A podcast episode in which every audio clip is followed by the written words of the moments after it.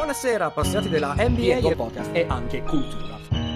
Buonasera Andre, buonasera a tutti. Perché tutti noi sanno che adesso di Slavio.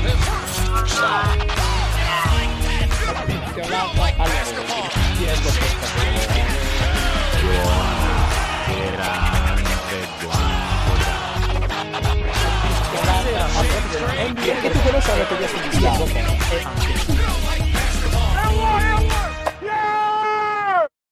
Buonasera appassionati della NBA, benvenuti a un altro episodio di End On Podcast. Io sono Andrea, il vostro presentatore, dato al microfono, come sempre mio omonimo e omologo Andrea. Buonasera. Buonasera Andre, buonasera a tutti. Dovremmo dire buongiorno anche per noi perché ci stiamo eccezionalmente sì, di mattina. Sto giro però noi siamo buonasera e non rompeteci Esatto, maroni. esatto, siamo come lo esatto, spot della Fiat. Esatto, esatto. Allora, mailbag. ah, tanto eh, dov- dovere di cronaca. ehm, quando si è soltanto in due a fare un podcast e quando queste due persone hanno una vita estremamente piena di roba e quando ci sono delle rotture di balle che arrivano a inserirsi nella vita, purtroppo sì, diventa complicato. sì, sì.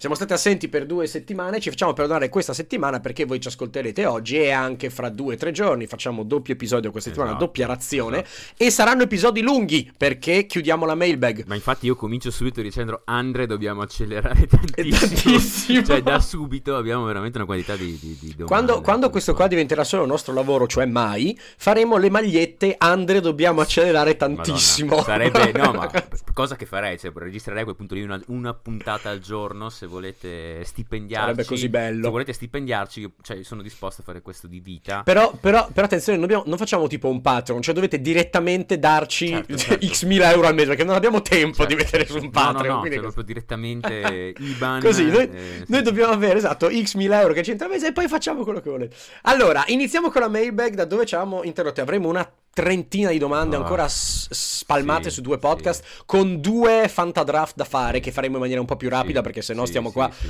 sì. fin domattina. Amico del podcast e amico della vita vera, Francesco Semperucci, che in questo momento è in Erasmus a viversi la bella vita, ci chiede se Desmond Bain può avere un futuro da seconda opzione offensiva in una contender. Mm. La mia, la mia risposta è una controdomanda, cioè non lo è già, eh, che ovviamente è una provocazione. Allora, la chiave della domanda di Sempru è nell'oggettivo offensiva. Fosse secondo violino tu court, ti direi di no, perché difensivamente, per quanto non sia malvagio... Ah, buono difensivamente, no. secondo me. Sì, però non, non- non- non me lo... cons- non so, ho un'idea del secondo violino che è un Paul George, che è Chiaro, no, vabbè, ovvio, ovvio, no, non è Paul George. più f- medio-alto, esatto, da, da una parte dall'altra. Chiaramente, secondo violino di una contender stiamo parlando, ovviamente. Ehm, però, punto di vista offensivamente, offensivamente è vero che è soprattutto un tiratore, è vero che è soprattutto un perimetrale, però ha mostrato di saper attaccare il fello, di aver migliorato molto il palleggio quest'anno. Mm, Il sample è piccolino, siamo ancora all'inizio stagione, quindi da vedere quando. Soprattutto vedremo quando arrivano i playoff Mhm. che responsabilità avrà. Ora come ora ti dico sì per quello che ho visto adesso, perché sa gestire e se è secondo violino va bene. Poi però è un sì con un grosso asterisco da rivedersi a, a- a maggio-giugno, ecco. Allora, per me, eh, se, se intendi per seconda opzione offensiva, secondo creatore, sì. Ehm, stavo, stavo scrivendo la risposta, in realtà secondo me, mentre la scrivevo realizzavo che secondo me era semplicemente un sì e basta. I- però il punto qual è secondo me? L'unica ragione che, per cui inizialmente non ero così sicuro di dire sì. Una prima e seconda opzione di una contender, secondo me, deve avere un, un go-to shot ad alte percentuali, cioè un tiro che entra col 50-55% cui possono andare quando vogliono. Ehm, io ho ancora dif- faccio ancora difficoltà ad identificare un giocatore che è perimeter heavy, cioè che, che- che- che basa il suo gioco offensivo meramente sul perimetro come un top 2 offensivo. Mm, Mhm. Ovviamente capisco che questa sia una follia. Guarda Golden State, cioè ne hanno i primi due violini offensivi, erano due che insomma per anni hanno giocato solamente sul perimetro. La risposta è sì, probabilmente. Ehm, diciamo che ormai sono strasicuro che in senso assoluto Bane potrebbe essere il terzo violino più forte della Lega, di una squadra Sì. fortissima. E ormai tendo ad essere anche abbastanza certo che possa essere 2B. Ehm, secondo me lui potrebbe addirittura essere du- 2A dove in una squadra in cui il 2B è forte. Diciamo che adesso quello che deve fare il salto a Memphis è Jaren Jackson Jr., secondo me, in attacco. E cioè deve diventare veramente un tiratore. Quindi, secondo me, secondo in senso assoluto, no. Se- s- sì e no. Cioè, nel senso, se il terzo è molto vicino al secondo, potrebbe essere il secondo. Questo voglio dire. Se, lo Mhm, metti, se sì. lo metti in una squadra dove il terzo è Jaren Jackson Jr., no, non può essere il secondo. Perfetto. questo è- questa è la mia idea. Sì, sta, ballando tra i... È, è- è un secondo violino e È mezzo, un- dipende bravo, da cosa è- è intorno. un due- eh, se è un 2A, dove il 2B è vicino al 2A, allora per me Siamo- sì. ci allora sta. per me sì. Sì, ci sta. Ehm, Francesco Contran ci manda una, una selva di, di domande, ci manda quattro, risponderemo rapid fire. Tra parentesi, andate a leggervi il suo pezzo su Shy su trueshooting.com, veramente, veramente bello. Veramente, E bello. andate a guardarvi una partita di Shy, cioè che, proprio come che può essere propedeutico. sta facendo veramente una stagione pazzesca. E poi, vabbè, c'è stata anche una domanda di, di, di Fra Contran alla fine che mi è arrivata via, via messaggio. Poi vedrò se, se riusciamo a parlare. ne, ne- ne parleremo. Allora, prima domanda di Fra. Ehm, se Brogdon avesse preferito Toronto a Boston, considerato che l'offerta Mm, fatta ai mm. Pacers era simile, vedremmo i Raptors tra le prime quattro della conference? Allora, Mm. c'è una risposta che ho, messo- che ho aggiornato ora, stamattina, Mhm, mhm. che penso di sì, considerato Mhm. che Atlanta è terza, Cleveland è quarta, Toronto potrebbe, e Toronto è ottava, settima, non mi ricordo. tipo, insomma, Ma secondo te in ottica playoff, quella lì è anche, cioè, sono anche, è anche la classifica in ottica playoff? Quella è la domanda. Eh, allora in ottica playoff io, io ho un'idea che non so quanto sia realistica, nel senso quanto sia videogioco. ehm, ho l'impressione che a Toronto serva più un creatore di gioco un po' più indipendente che dipendente e un tiratore migliore. Mm. Però, cioè nel senso, Brogdon è il perfetto giocatore di completamento e a Boston ci sta benissimo per quello. Ho l'idea che a Toronto, non so, serva un pochino più di bradibleismo, non so come spiegarlo. Chiaro, chiaro. Cioè, chiaro. vorrei, vorrei una guardia tiratrice un pelino più aggressiva di Brogdon. Però, però è un, come già parlato, cioè Brogdon è un usato sicuro, lo prendi e ti, e ti rende, quindi sei tu più forti.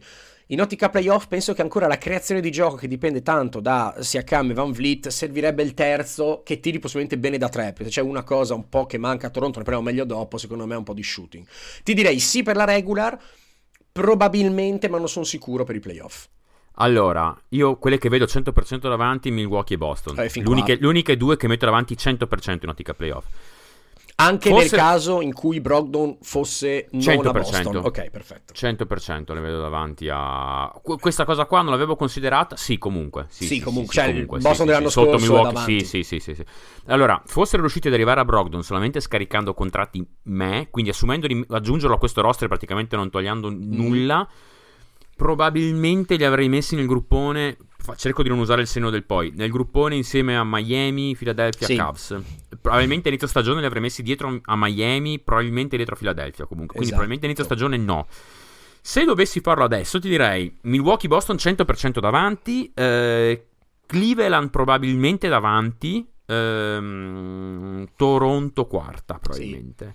Diciamo Eh. che in una serie playoff io mi fido, mi scuso con eh, Miami e Philadelphia, io ho dei dubbi E- grossi e su entrambe.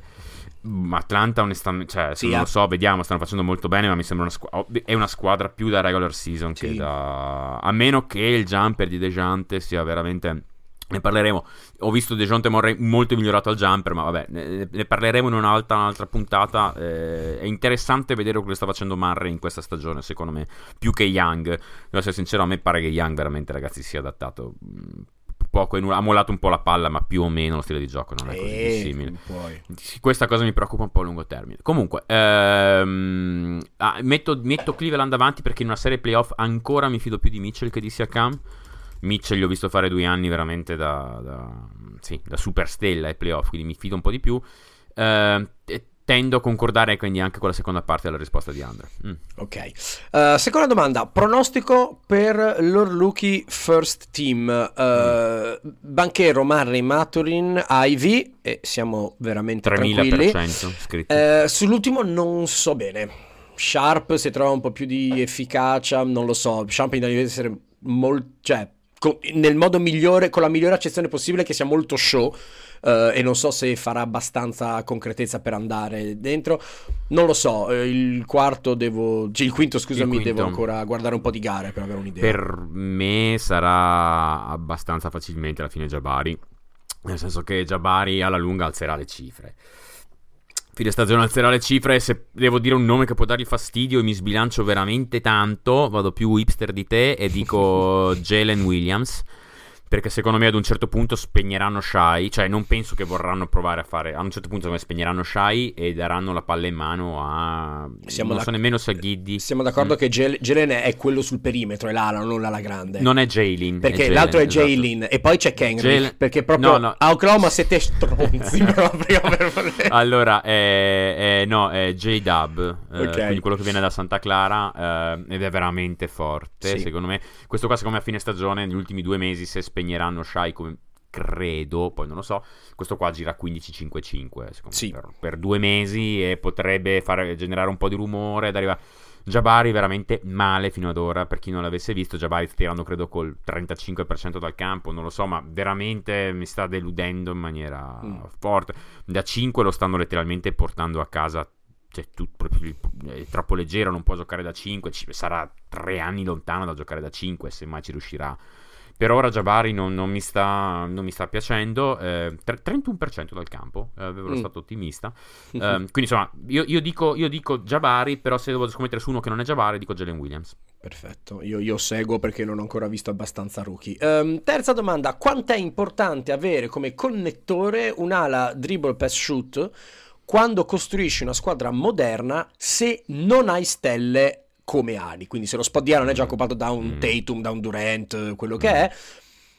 E eh, questa è una domanda che sfonda una porta aperta perché se c'è un giocatore che io adoro come archetipo è il, l'ala piccola connettore, il famoso Kirilenko, Battier, compagnia cantante o Franz Mhm. Wagner se devo tirarne fuori uno adesso. Cioè, se vuoi essere contender, scusami, e non hai un, un'ala come superstella, ti serve un fluidificatore di gioco. Proprio il anche se andiamo nel positionless, resto convinto che la posizione del 3 tra l'1 e il 5, proprio quella centrale, debba essere proprio un elastico, debba fare un po' di tutto e tenere tutto. Quindi sì, ti serve, sì, è fondamentale, sì, difficile fare buone cose se hai un buco. Diciamo che la giro la risposta. Se hai un'ala che non è stella e che è nettamente l'anello debole della tua squadra, difficile nasconderlo. Stupidamente, guardate quanto Cleveland ha problemi con Okoro in attacco.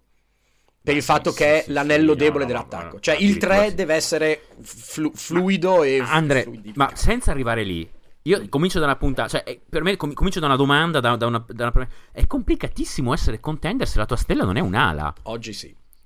Ma, ma- ma- ma anche 15 anni fa, per ragioni fisiche proprio è complicato. Per ragioni fisiche, cioè... La tua, la tua stella è quella che alla fine è anche responsabile per i compiti di costruzione, non- senza girarci Certo. troppo attorno. Io credo che, allora, l'unica eccezione a chi ha vinto, cioè se- a chi ha vinto infrangendo questa regola negli ultimi boh, N anni, credo sia Steph. Mm. E prima ancora si deve, eh, si deve andare da Kobe. Eh, Premesso Steph è un marziano, non ne parliamo neanche. Steph è, cioè, Steph è una roba. Steph, Steph, ragazzi, cioè, veramente. Io, io ogni anno dico: Ah no, ero troppo basso. Ah no, ero troppo basso. Ah no, ero troppo basso. Cioè, sto continuando con questo. Sto continuando ad innamorarmi sempre più Negli ultimi Curry. due anni ci stiamo dicendo, ma sai che ha le cifre migliori di quella stagione di MVP unanime? L'ho detto l'anno scorso e pure Ma lascia mo. stare- Cioè, è una roba. Sì, sì, ma quello che. quello- que- io continuo a dirlo. Ma se Kerry ti fa 38 e, e, e cin- 30, 37 e 5, Kerry in realtà ti ha fatto 40. Eh, come no? Eh, e que- cioè, quella cosa. Vabbè, io- vabbè, vabbè, ma non, non- non- non- tutti conoscono Kerry, non è un podcast su Kerry. Prima di Kerry devi andare da Kobe, Mhm. secondo me. Che non era un ala, sebbene avesse un fisico da, da- molto grosso per una guardia. E comunque Kobe, quando ha vinto nel 2009-10, quei due anni lì, aveva, Co- aveva Odom che era il de facto playmaker ai playoff. È vero. E anche Golden State, per i compiti di playmaking, fa, fa molto affidamento a Draymond Green. Quindi per me vedi già che la creazione per gli altri, sebbene sia Kerry che in misura minore Kobe, avessero creazione per gli altri con i movimenti lontano dalla palla, Mhm. con la gravity che avevano, il puro e crudo passare il pallone, scu- non è nemmeno playmaking, ma passare il pallone, era affidato ad Odom e affidato a Green. Quindi ti serve quello che comunque abbia stazza e, e veda gli altri. Per me, quindi, tornando alla domanda di Fra, quello che lui ha chiesto è molto importante, soprattutto per la questione playmaking, ancora Sì. più che dribble, shoot, cioè è proprio il questione play- playmaking, cioè dribble e pass, secondo me sono due cose più importanti. Mhm. E non è nemmeno detto che questo qua sia shoot, perché guardate, vi ho portato due esempi, gli ultimi due negli ultimi, boh, non so che non erano anni. buoni tiratori. chiaro. Esatto, non erano o sono buoni tiratori. Il playmaking ti deve arrivare da qualche parte che non sia la tua point guard. Questo è il nucleo del messaggio. Lo spacing lo do per scontato, cioè nel senso deve esserci attorno a questo ala che passa, deve esserci... Sì, anche, Comunque, anche perché se vai a, per- vai a cercare l'esempio del ah no, ma guarda, in questa squadra qua c'è il playmaking viene dal playmaker, non dalle ali, tipo Dallas, ma Doncic ha il fisico di un'ala, quindi non conta il Sì, sì, discorso. no, no, cioè... infatti lui, lui è un A, no, chiaro, lui è un A. Comunque, io non so se tutte le qualità di cui hai parlato, Fra, debbano essere in una sola persona. A quel punto, secondo me, quello lì diventa la tua stella. Quindi non so quanto sia. Eh, guarda, cioè, io penso. Ah, e tra l'altro non abbiamo parlato dal lato difensivo. Perché se. No, no, ma Beh, dribble pass shoot. Dribble pass shoot è una. Cioè, è, un- è una. Se è un'ala, è una stella. eh, lo- oppure, oppure, oppure è una potenziale stellina tipo Franz Wagner, cioè appunto il Sì, ma Franz. Wagner, se diventerà il Eh. secondo o il terzo in squadra, sarà uno star 100%. E anche quello ci sta, sì. Insomma, Mi domando, lo so. quanto, mi domando quanto il giocatore proprio da, eh, la- da eh, Kirilenko o Battie, per, per tornare a un po' di tempo fa, eh, se quel giocatore lì ci può stare, come, è la risposta sì perfettamente a quello- alla domanda di Francesco, però eh, sono più rari oggi, puramente perché c'è un profilo di scoring un po' più elevato. Sì, per le ali. Chi- Sì, ma Kirilenko comunque... Sì, che- cioè, sì. Kirilenko era un giocatore, è un giocatore che oggi Kirilenko ti comanda... Sì, Quel Kirilenko ti comanda 25 milioni all'anno. sì, sì, sì. sì. Cioè Kirilenko ti comanda Shane i soldi Battie forse no, di- ma il punto, il punto è anche c'è... Ma Battie non è mai stato, secondo me, il terzo in una squadra da, No, da anello. no, è vero. Cioè, Battie era un pezzo di. Però Kirilenko, ragazzi, Anche perché migliori Bat- Kirilenko. Bat- Battier non era dribble, cioè passaggi guardando- sì, tiro sì, ma ma, no, non non Kirilenko, penetrava. ragazzi, girava. Kirilenko girava a 16, 8, 4 Eh. con 5 stocks a partita. Porca miseria, che giocatore, ragazzi. Comunque tirava, non, non tirava malissimo dal perimetro per, per le- E- per l'età. e attenzione, eh, tirava, tirava in un periodo in, lunetta- cui non era così tanto importante andava in perimetro. lunetta sette volte a partita. Cioè, ragazzi, Cioè, Kirilenko qualunque per- roba. Sì, ma Kirilenko in difesa, ragazzi, era, cioè, era- se non era il migliore difensore della Lega, era top 2-3 difensori Sì. della Lega. No, Kirilenko era un Tra giocatore. ali, sì. Kirilenko era un giocatore spaziale. Cioè, Kirilenko, per chi, per i più giovani, andate a recuperarvi de- de- de- delle run playoff eh, di, di quei, di quei Jets. Io ho in testa. Era uno che poi ai playoff in realtà lui ha- non ha mai fatto degli ottimi playoff. Cioè, lui era uno che in, in attacco ai playoff eh, soffriva tanto per costruzione della squadra. Mhm. Aveva, de- aveva delle persone. Aveva degli eghi, degli eghi, dell'ego molto grande in quella squadra. Ehm, però Kirilenko non devi recuperare delle partite. soprattutto Kirilenko era una bestia. Era una bestia. Playoff ha sempre fatto maluccio, ma perché era veramente. Io mi ricordo un anno. Adesso voglio andare a controllare per non dire la boiata. eh, erano il 2007-2008, secondo me. Vediamo se, se è vero quello che sto per dirvi. Era il 2007-2008. eh, sì, sì, era il 2007-2008. Eh, in cui eh, c'era Coso, ehm, Okur e Boozer. C'erano Mm. Okur e Boozer che erano sparacchiato per una run playoff intera. E non. Io mi ricordo, Kirilenko credo si prendesse meno di 10 tiri a partita. Eh, una cosa. Una cosa veramente vergognosa. È vero che... no, no, no, no, ma, c'è- ma c'erano degli ego pazzesco. Eh, Okur, Boozer, Deron Williams era uno che all'epoca Eh. giocava bene, ma era Ronnie Brewer, era uno che sparava tutto Ah, sì. adesso i No, nomi. Ro- Ronnie Brewer tirava quello che aveva nelle mani. Mamma mia, poi, poi c'era. Ma, io mi ricordo Harpring che era sul finale della, stag- Sì, de- de- della della carriera, carriera. e prendeva, entrava e tirava tutto. C'era Sì. Millsap, Corver, che erano quelli che tiravano anche di meno.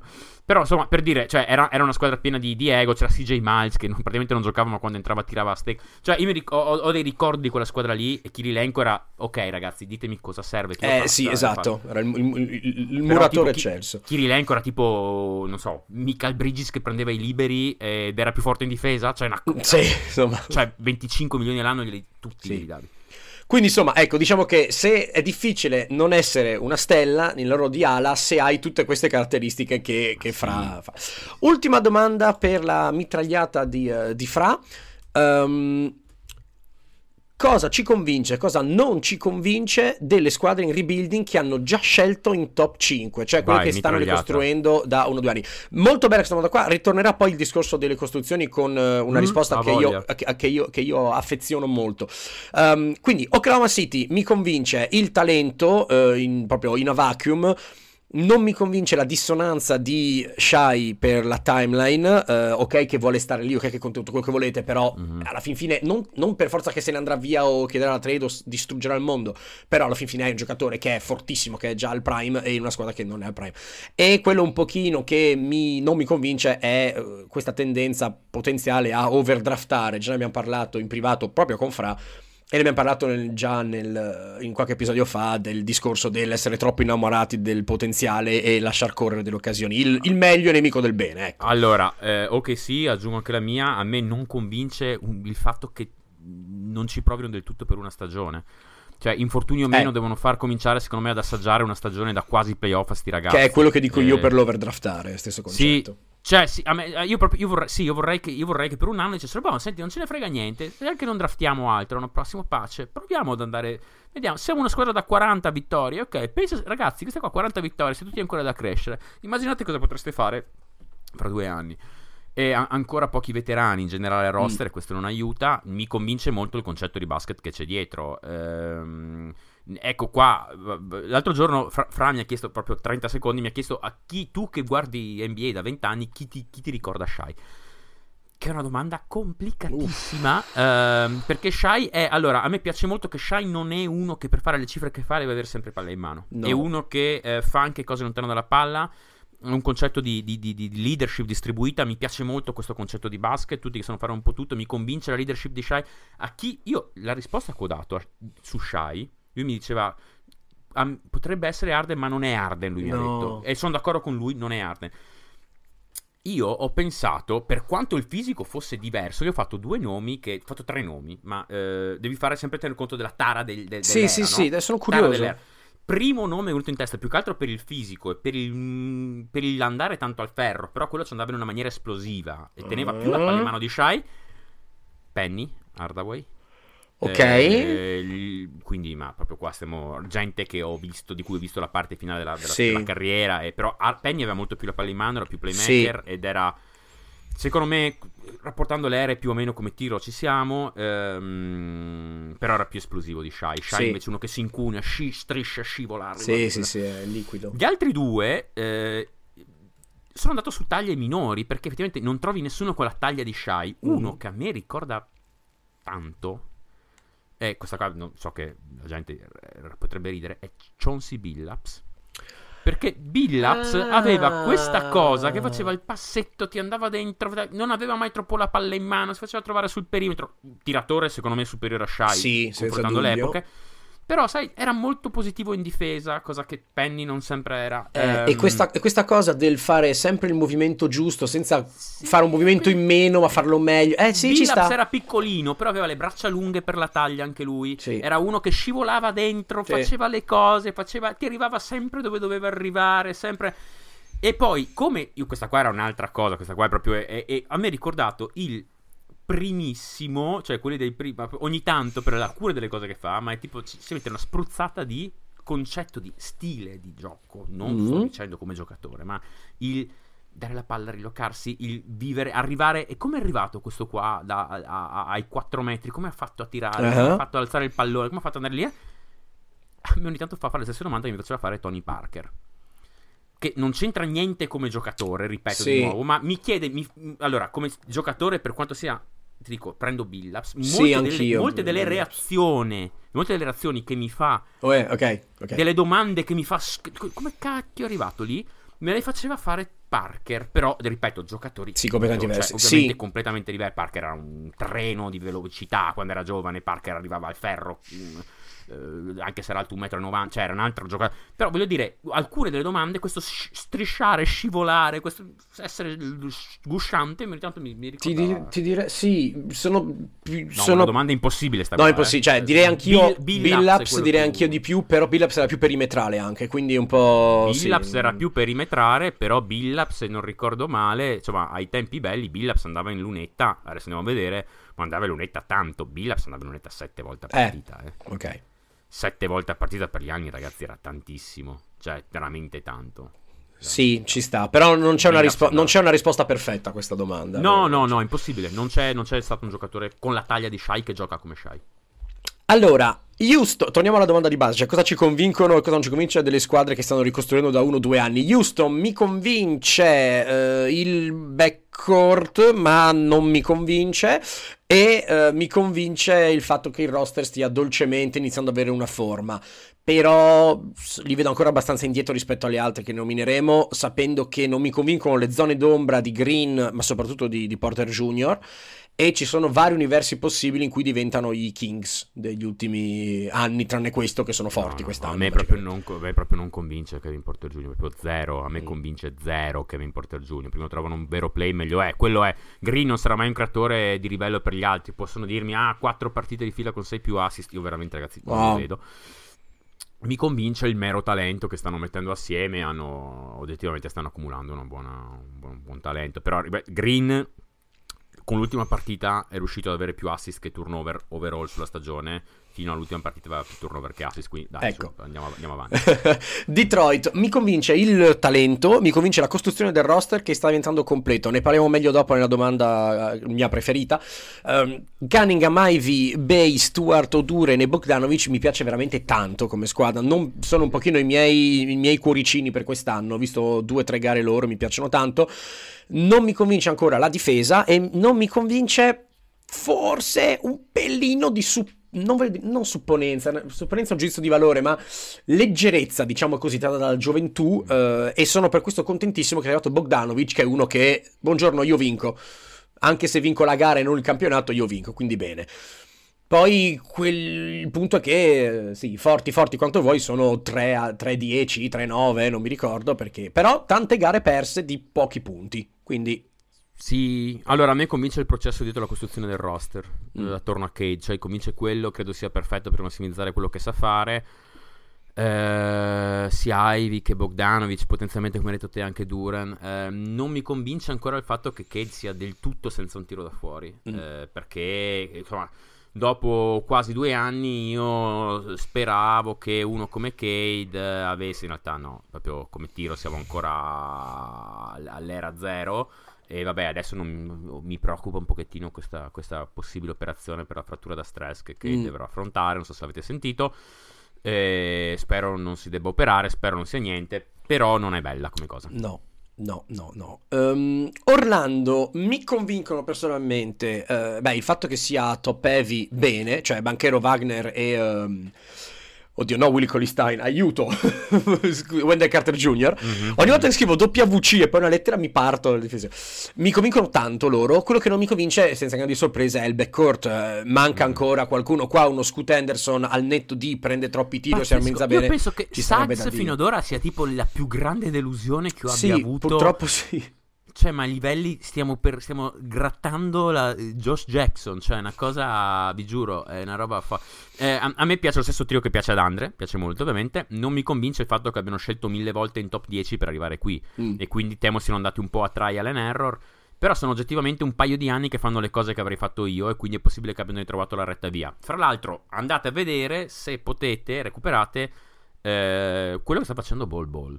Perché Ball Sì. Ball mi sembra veramente. Allora, ha dei buchi in difesa che ogni tanto mi fa. Cioè, veramente non- mi sembra uno che non capisca nulla ehm, dal lato difensivo. Però ha dei lampi di shot making che per uno di quella taglia eh, non, non hanno senso. Se riesci a metterlo nel giusto contesto, questo qua può essere veramente. Cioè, questo qua sta tirando, quest'anno qua, vado a vedere adesso, 62% dal campo, 44% da 3. ehm, sta, sta veramente. Sta avendo cifre incredibili. Cioè, ehm, non, non- c'è una fascia del campo in cui non, tira bene, non tiri bene con un volume buono. Ha un tocco pazzesco vicino al ferro. Sta concludendo al ferro con l'89%. Cioè, è oggettivamente eh, 60%, 58%, scusate, nel, nel range 3-10 piedi. Cioè, sta facendo delle cose. cioè, andatevelo a vedere. Ball Ball veramente è una cosa da andare a vedere. Più che altro perché è una cosa che non si è vista quasi Mm. mai, direi. Quindi, ehm, guardatevelo. Ehm, ultima ga- squadra che sta ricostruendo, Sacramento, mi convince. eh, Beh, ormai Sacramento direi. Cioè, Sì, aspetta, vai. non si sa mai cosa vabbè, ho capito. No, no, allora- son- sono la squadra più divertente da guardare della Lega. Hanno, hanno fatto un notevole salto in avanti e sì, eh, mi convince il QI del roster, che non avrei mai detto una cosa del genere di Sacramento anni fa, cioè tra Saboni, Marri e Hurter, benissimo. Mi convince il tiro di Fox, che abbiamo già parlato, sembra veramente sì. serio. Ehm, non mi convince il fatto che sia Sacramento e quindi ho sempre paura del, del crollo. Il fatto che Sabonis in difesa ha dei limiti, che Sabonis in Non attacco... hai esattamente letto quello che hai scritto, ma No, non è quello che ho scritto perfettamente, ma- E- perché allora, tra, tra parentesi... No, no, no, no, no, no, no, non diciamo No, niente. dico no, solo non che per questo è episodio abbiamo come i primi due anni un file comune, quindi ognuno può Per alcune domande, poi Per dopo domande. io. eh, Esatto. Diciamo che io avevo espresso un giudizio sulla difesa di Sacramento un pochino diversamente detto, che come ho detto. Esatto. In attacco. Sabonis in attacco, luci ed ombre, contando la squadra. Ne abbiamo già parlato, è un tipo di giocatore che starebbe bene una squadra un po' più lenta. più ombre che Eh, luci, sì. secondo me, Sabonis. ehm, Vabbè, comunque, eh, sono, io concordo con tutto quello che hai detto, proprio concordo con tutto. Dico solo di nuovo, se non avete visto Sacramento, andatevela a vedere 8-2 nelle ultime 10. Eh, sapete che adesso ogni volta che vincono accendono sto faro che si proietta in tutta la, la città, è bellissimo il concetto che poi arriva un giocatore, sp- pr- sfraca botton, come diceva Mara Venier, e si accende, gli fa, è bellissimo. sono proprio belli da guardare. Secondo me sono la. Ora come ora sono la squadra più divertente da guardare della Lega. Ehm, quindi io vi consiglio vivamente di guardare. Mm, Di guardare a Sacramento nella mia personalissima classifica di squadre divertenti da guardare in questo preciso istante. Al secondo posto c'è Utah. Eh, Ah, beh, sì, senza dubbio. Utah, son- eh, io credo di aver visto tipo 12 gare di Utah quest'anno. Sono divertentissimi da guardare. Ehm, sì, eh, basta. Giocano bene, giocano bene al basket. Mm. Ehm, consigliato. Io ho visto soltanto quella contro Phoenix dell'altro ieri, ma recupero stasera quella di, di stanotte. Ah, la partita dell'altra sera veramente io avrei preso Ayton e appeso al palo Madonna. per far capire come io ne Ayton- parliamo altro- dopo. Ne parliamo dopo. Vabbè, dopo parliamo di Ayton, ma Ayton per me veramente Do- dopo slash nel prossimo episodio dipende da dove spacchiamo i due episodi. Ovviamente Sì. facciamo un mega registrone di tre ore. Non provate a dirci no, fateci Faccia- l'episodio di tre faccia- ore che noi lo facciamo un epi- ascoltiamo. No, frega niente. no. Facciamo un episodio solo su Ayton in cui c'è un'ora, mettiamo explicit su Spotify e io Allora, andiamo avanti. Domanda eh, posta da non so chi, perché come un pirla mi sono dimenticato di scrivere il nome. Chiedo scusa, eh, anonimo in questo caso, e non ho tempo di andare a cercare fra i 42 messaggi. Domanda, se potessimo regalare... lo, lo nomineremo nel primo episodio. Se ci, se- se ci dici chi sei, ti nomineremo ne- ringraziandoti nel prossimo episodio. quel- Quello da due, tra due episodi, esatto. Quando non sappiamo. Eh, esatto, fai tu il lavoro sporco, per favore, caro commentatore.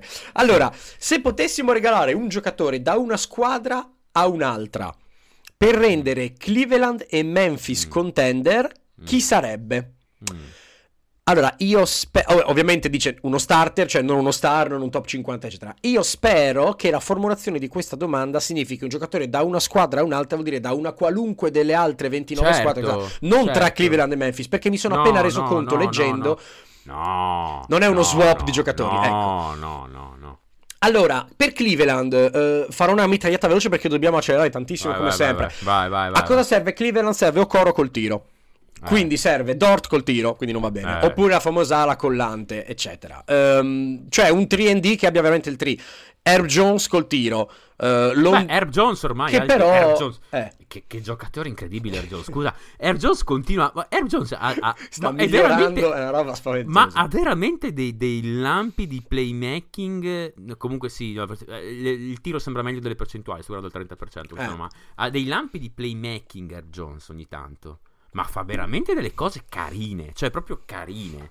Cioè, sa giocare. Ma veramente gioca bene i pick and roll. Gioca bene, va dentro kick. Beh, scusami, io son- a me piace veramente tanto. Tranquillo, ma uguale, è uno- è solo, solo belle vibrazioni con lui. Eh, Herb Jones col tiro mi piacerebbe tanto, forse il- la miglior possibilità. Eh, Lonzo Ball se giocasse ala eh, sarebbe figo per gestione Lonzo Ball se contropiede. fosse vivo. E c'è anche questo piccolo asterisco da considerare. Fosse in grado Ehm, di camminare. sì. e uno come Finney Smith, ma già mi piace meno di Herb Jones col tiro o Lonzo Ball claudicante, cioè non claudicante.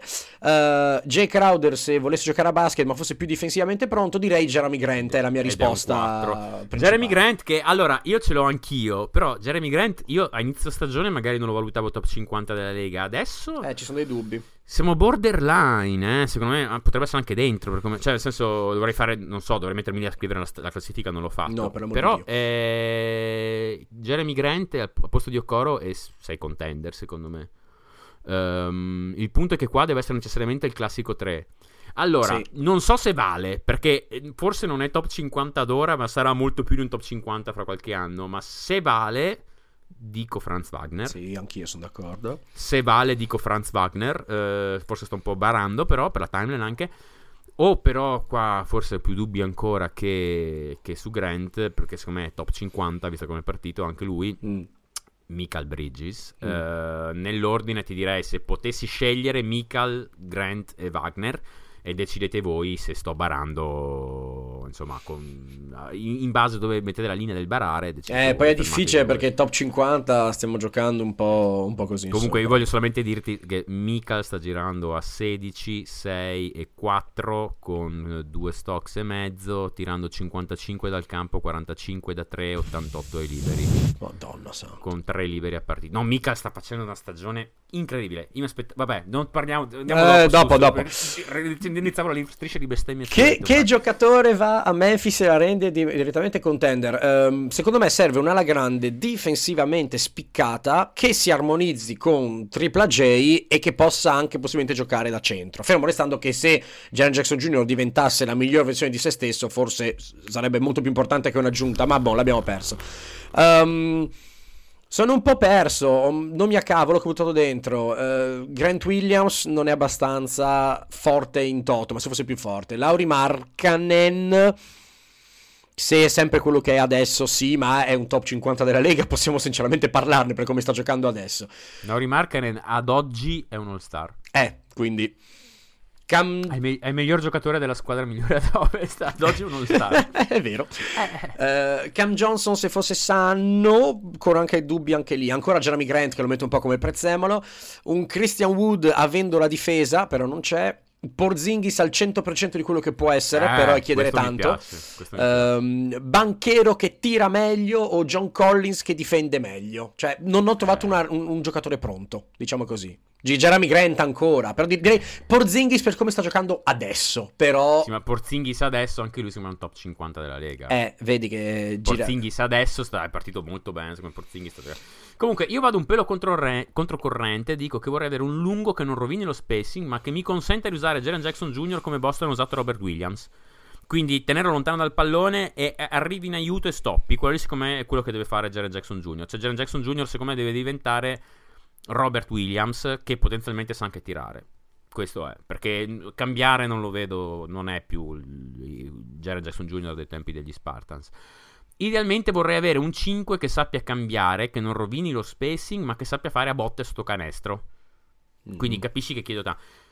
Secondo me, con l'Orford degli scorsi playoff al posto di Adams, questa squadra è borderline conte- contender. Borderline contender contender. Quindi Mm. Levi Adams metti all'Orford. Secondo me ci siamo. Alternativamente, anche Zubac potrebbe essere interessante. Però a quel punto non diventa propriamente uno switch everything, qualcosa di più blando, una drop fatta bene, con JJJ pronto ad arrivare in aiuto. Che ci può stare molto bene, Sì, però sì, non, sì, non puoi a quel- switchare tutto, no. Eh, ma a quel punto lì, prima di Lopez, e prima di, di, di, di Zubac, ti metto Lopez, che è, una, è l'evoluzione, non mi rovina lo spacing, fa meglio ancora la drop, eh, ti metto Brook Lopez. Quindi nell'ordine io ti dico Orford, perché mi consentirebbe di giocare come vorrei giocare io, Sì. Lopez e Zubac. Quindi vado controcorrente, come vedi mi butto praticamente su un profilo di 5 di 5 da peso. puro, sì. Sì, Perché è secondo me Jaren Jackson Jr. ha sto problema che è come, è il solito, cito sempre come Balto, sa soltanto quello che non è. Esatto. Perché sul da 4 è, è, mh, sul perimetro non ti tiene. Cioè, immagino ti trovi una serie playoff dove c'è Jeremy Grant contro Jaren Jackson Jr. Jeremy Grant tira 12 liberi a notte. Con i problemi di falli di Jaren Jackson Jr. Oltretutto, non abbiamo nemmeno parlato, ma lasciamo stare. Ehm, da 5 è troppo leggero, e basta. Insomma, quindi prendo uno che. mm? Chiaro, chiaro. Allora, ehm, io ho una domanda che è la stessa. Allora, Andrea Io ho, da io Twitter. ho una zia molto chic. Allora, a- And- Andrea, aspetta che mi noto il minuto peraltro, va, 3308. Mm, Ma allora, a- An- anni di Cristo. esatto. ehm, Andrea ci fa 3308 proprio. Andrea ci fa Vai. la stessa domanda dell'anno scorso, che ci ha lasciato un po' interdetto sta cosa. Ed è stata tra l'altro non una domanda banaletta, risposta veloce, tre No, secondi. Ci prese no, no. 50 minuti l'anno scorso, Abbiamo che era... una puntata su questa roba qua. La domanda era: Sala Molto Recap, bella, però. no, bellissimo. Sala Recap alla mano, create una contender con un roster di gente intorno ai sette piedi, cioè 2 metri, 10, eccetera. Rileggiamo i roster dell'anno scorso. Esattamente. Esatto. No, Ah. allora spiega bene la domanda prima. La, doma- quindi la domanda è: la domanda è. Allora, An- Andrea ha una fissa eh, con i giocatori. Feticcio, chiamiamo le cose come sono. Una, mala- una malattia, Andrea. Feticcio, chiede, chie- chiede le foto su OnlyFans, chiede le foto dei sette piedi. di La quintetti, di quintetti esatto. di gente alta. La Esatto. gente chiede foto, fate vedere foto dei piedini, lui no, chiede foto dei sette piedini. Esatto, cioè lui sogna una squadra con solo gente alta che sa fare tutto, feticcio, eccetera. è un feticcio, ok. sì. Ci ha chiesto di costruirla l'anno scorso, però restando fedeli al salary cap, non mettendo Esatto, insieme eh, tu- eh, tutti eh, quanti. Ecco, ci pone quest'anno la stessa identica domanda. Quindi noi che fessi sì, ma scemi Oh, no. abbiamo detto, ar- eh, noi abbiamo usato, perché visto che non diventare pazzi, eh, abbiamo detto arcappiamoci alla Luxury, che era Sì, sono sì, 150 sì, sì. e via. Cioè, non, non andremo mai a sforare, Sì, se no non sì. finiamo più. Esatto, ehm, esatto, E, e quindi l'idea è: eh, non stiamo a fare di nuovo 50 minuti di roster ex novo, perché avevamo due squadre dell'anno scorso, e questa è Esatto. l'occasione perfetta per aggiustare le squadre in due sensi. Uno, la squadra mia dell'anno scorso era nettamente meno forte della tua. Due, la squadra tua dell'anno scorso. Ho fatto una squadra, ragazzi, che adesso leggiamo il roster, cioè avrei dominato l'universo. Ma, l'anno scor- ma quest'anno con i rinnovi contrattuali la tua squadra è super in luxury, quindi tu devi lavorare di portafoglio e io invece Sì, posso spendere. Vuol dire che avevo scelto bene l'anno scorso, ma la mia Esatto. squadra è esplosa tipo a 200 milioni. Allora, il 200 roster 206 milioni, vai. Quindi la regola, la- la regola è semplice: tireremo una monetina e faremo soltanto tre Mm, cambi mm, a testa mm, di giocatori mm. stando nel cap. Massimo Ehm, tre cambi, Massimo tre cambi. anche Sì, uno. possiamo anche farne uno solo, certo. Ehm, roster di bandi dell'anno scorso: LeBron James, Dean- DeAndre Ayton l'anno scorso, Paul George, Otto Porter Jr., Cameron Joe, che cretino che sei, Michael Porter Jr., Jeff Green, eh, Boo, Evan Mobley, Jaren Jackson Jr., Boo. Sì. Xavier Tillman e Maxi Finalmente si è rasato, si può dire Xavier Tillman, finalmente si è rasato. Ci ho messo un po' di difficoltà, che- però vabbè, vai, sì. Ok. Mio roster. Sembrava Solomon Hill ai tempi brutti. Madonna santa. Mio- mi- mi- oh, oh, eh, come si chiama? Aspetta. qual- Ah, non è Mike James, è Johnson. James Johnson. Che è, Ah. è bolso, con i capelli lunghi, la barba Sì, lunga, sì, è sì, brutto proprio. Allora, ehm, mio roster, eh, Antetokounmpo, Tatum, Christian Wood, Sabonis, eh, Batum, DeAndre Hunter, Nick Claxton, Trey Murphy terzo, Bielizza, ciao Bielizza, Bobby Portis e eh, Giddy perché non Ti so avrei quanti dato mettere. 70 punti, cioè senza, avrei al- senza alcun dubbio. Quindi passiamo all'altro, all'altra finestra nel nostro browser in cui abbiamo l'Excel, il mitico Excel.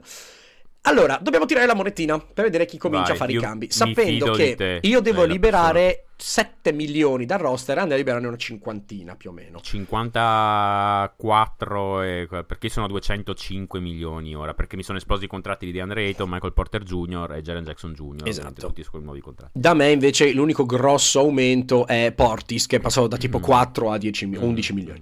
Allora, io ho in mano una moneta da vai, 200. vai, vai, mi, sta- mi strafido Ok, vai. Io- 200 sono io, il dietro, la, la faccia della tizia sei tu. Tocca a me, 200, giuro. Credimi, cre- no ma mi credimi, fido mi credimi. fido Andre io di te guarda veramente Cioè, il problema, il problema è che per adesso, e questo, io vedrai che finisce come l'anno scorso, perché io non avevo piani. Io, ho- quando ho preparato questo episo- questa parte qua dell'episodio, io ho non pianificato. trovare scuse Eh, dai bastardo. vai, allora, io parti, dai. libero, chi libero? Ciao Sabonis, eh, Ok. va via ma Sabonis. no no fa- tagliamo uno alla volta Ah, direi. facciamo uno alla volta, allora, siamo sì, d'accordo. sì tagliamone uno alla volta e via dai E quindi Basta che alla fine siamo sotto i 100 basta che alla fine di tutto siamo sotto i 100. Ok, ok, mi piace questa cosa. Va bene. Eh, allora, io adesso faccio il maledetto e quindi ti devo mettere Mm. soltanto gente che viene. Allora, taglio.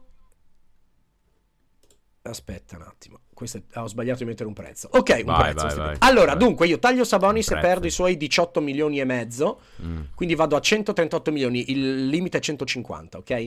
mm. Um, a questo punto io avevo pensato di fare una serie di rimpiazzini delicati eh, Mm. con giocatori utili, eccetera. Mm. Però dico, adesso Mm. vaffanculo, spacco tutto e metto eh, un giocatore che è un centro che deve armonizzarsi con questi qua, quindi deve saper Mm. fluidificare, deve saper giocare così. Ho qualche dubbio riguardo Antetokounmpo per l'occupazione dello spazio, ma me ne frego e metto Adebayo.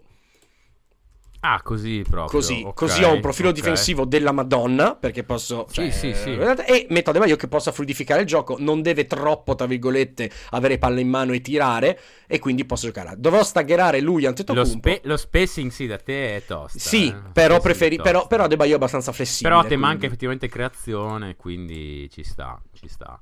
Allora, io... Io taglio, eh, comincio tagliando Jaren Jackson Jr., che è arrivato a 29 milioni, non li vale. Ok.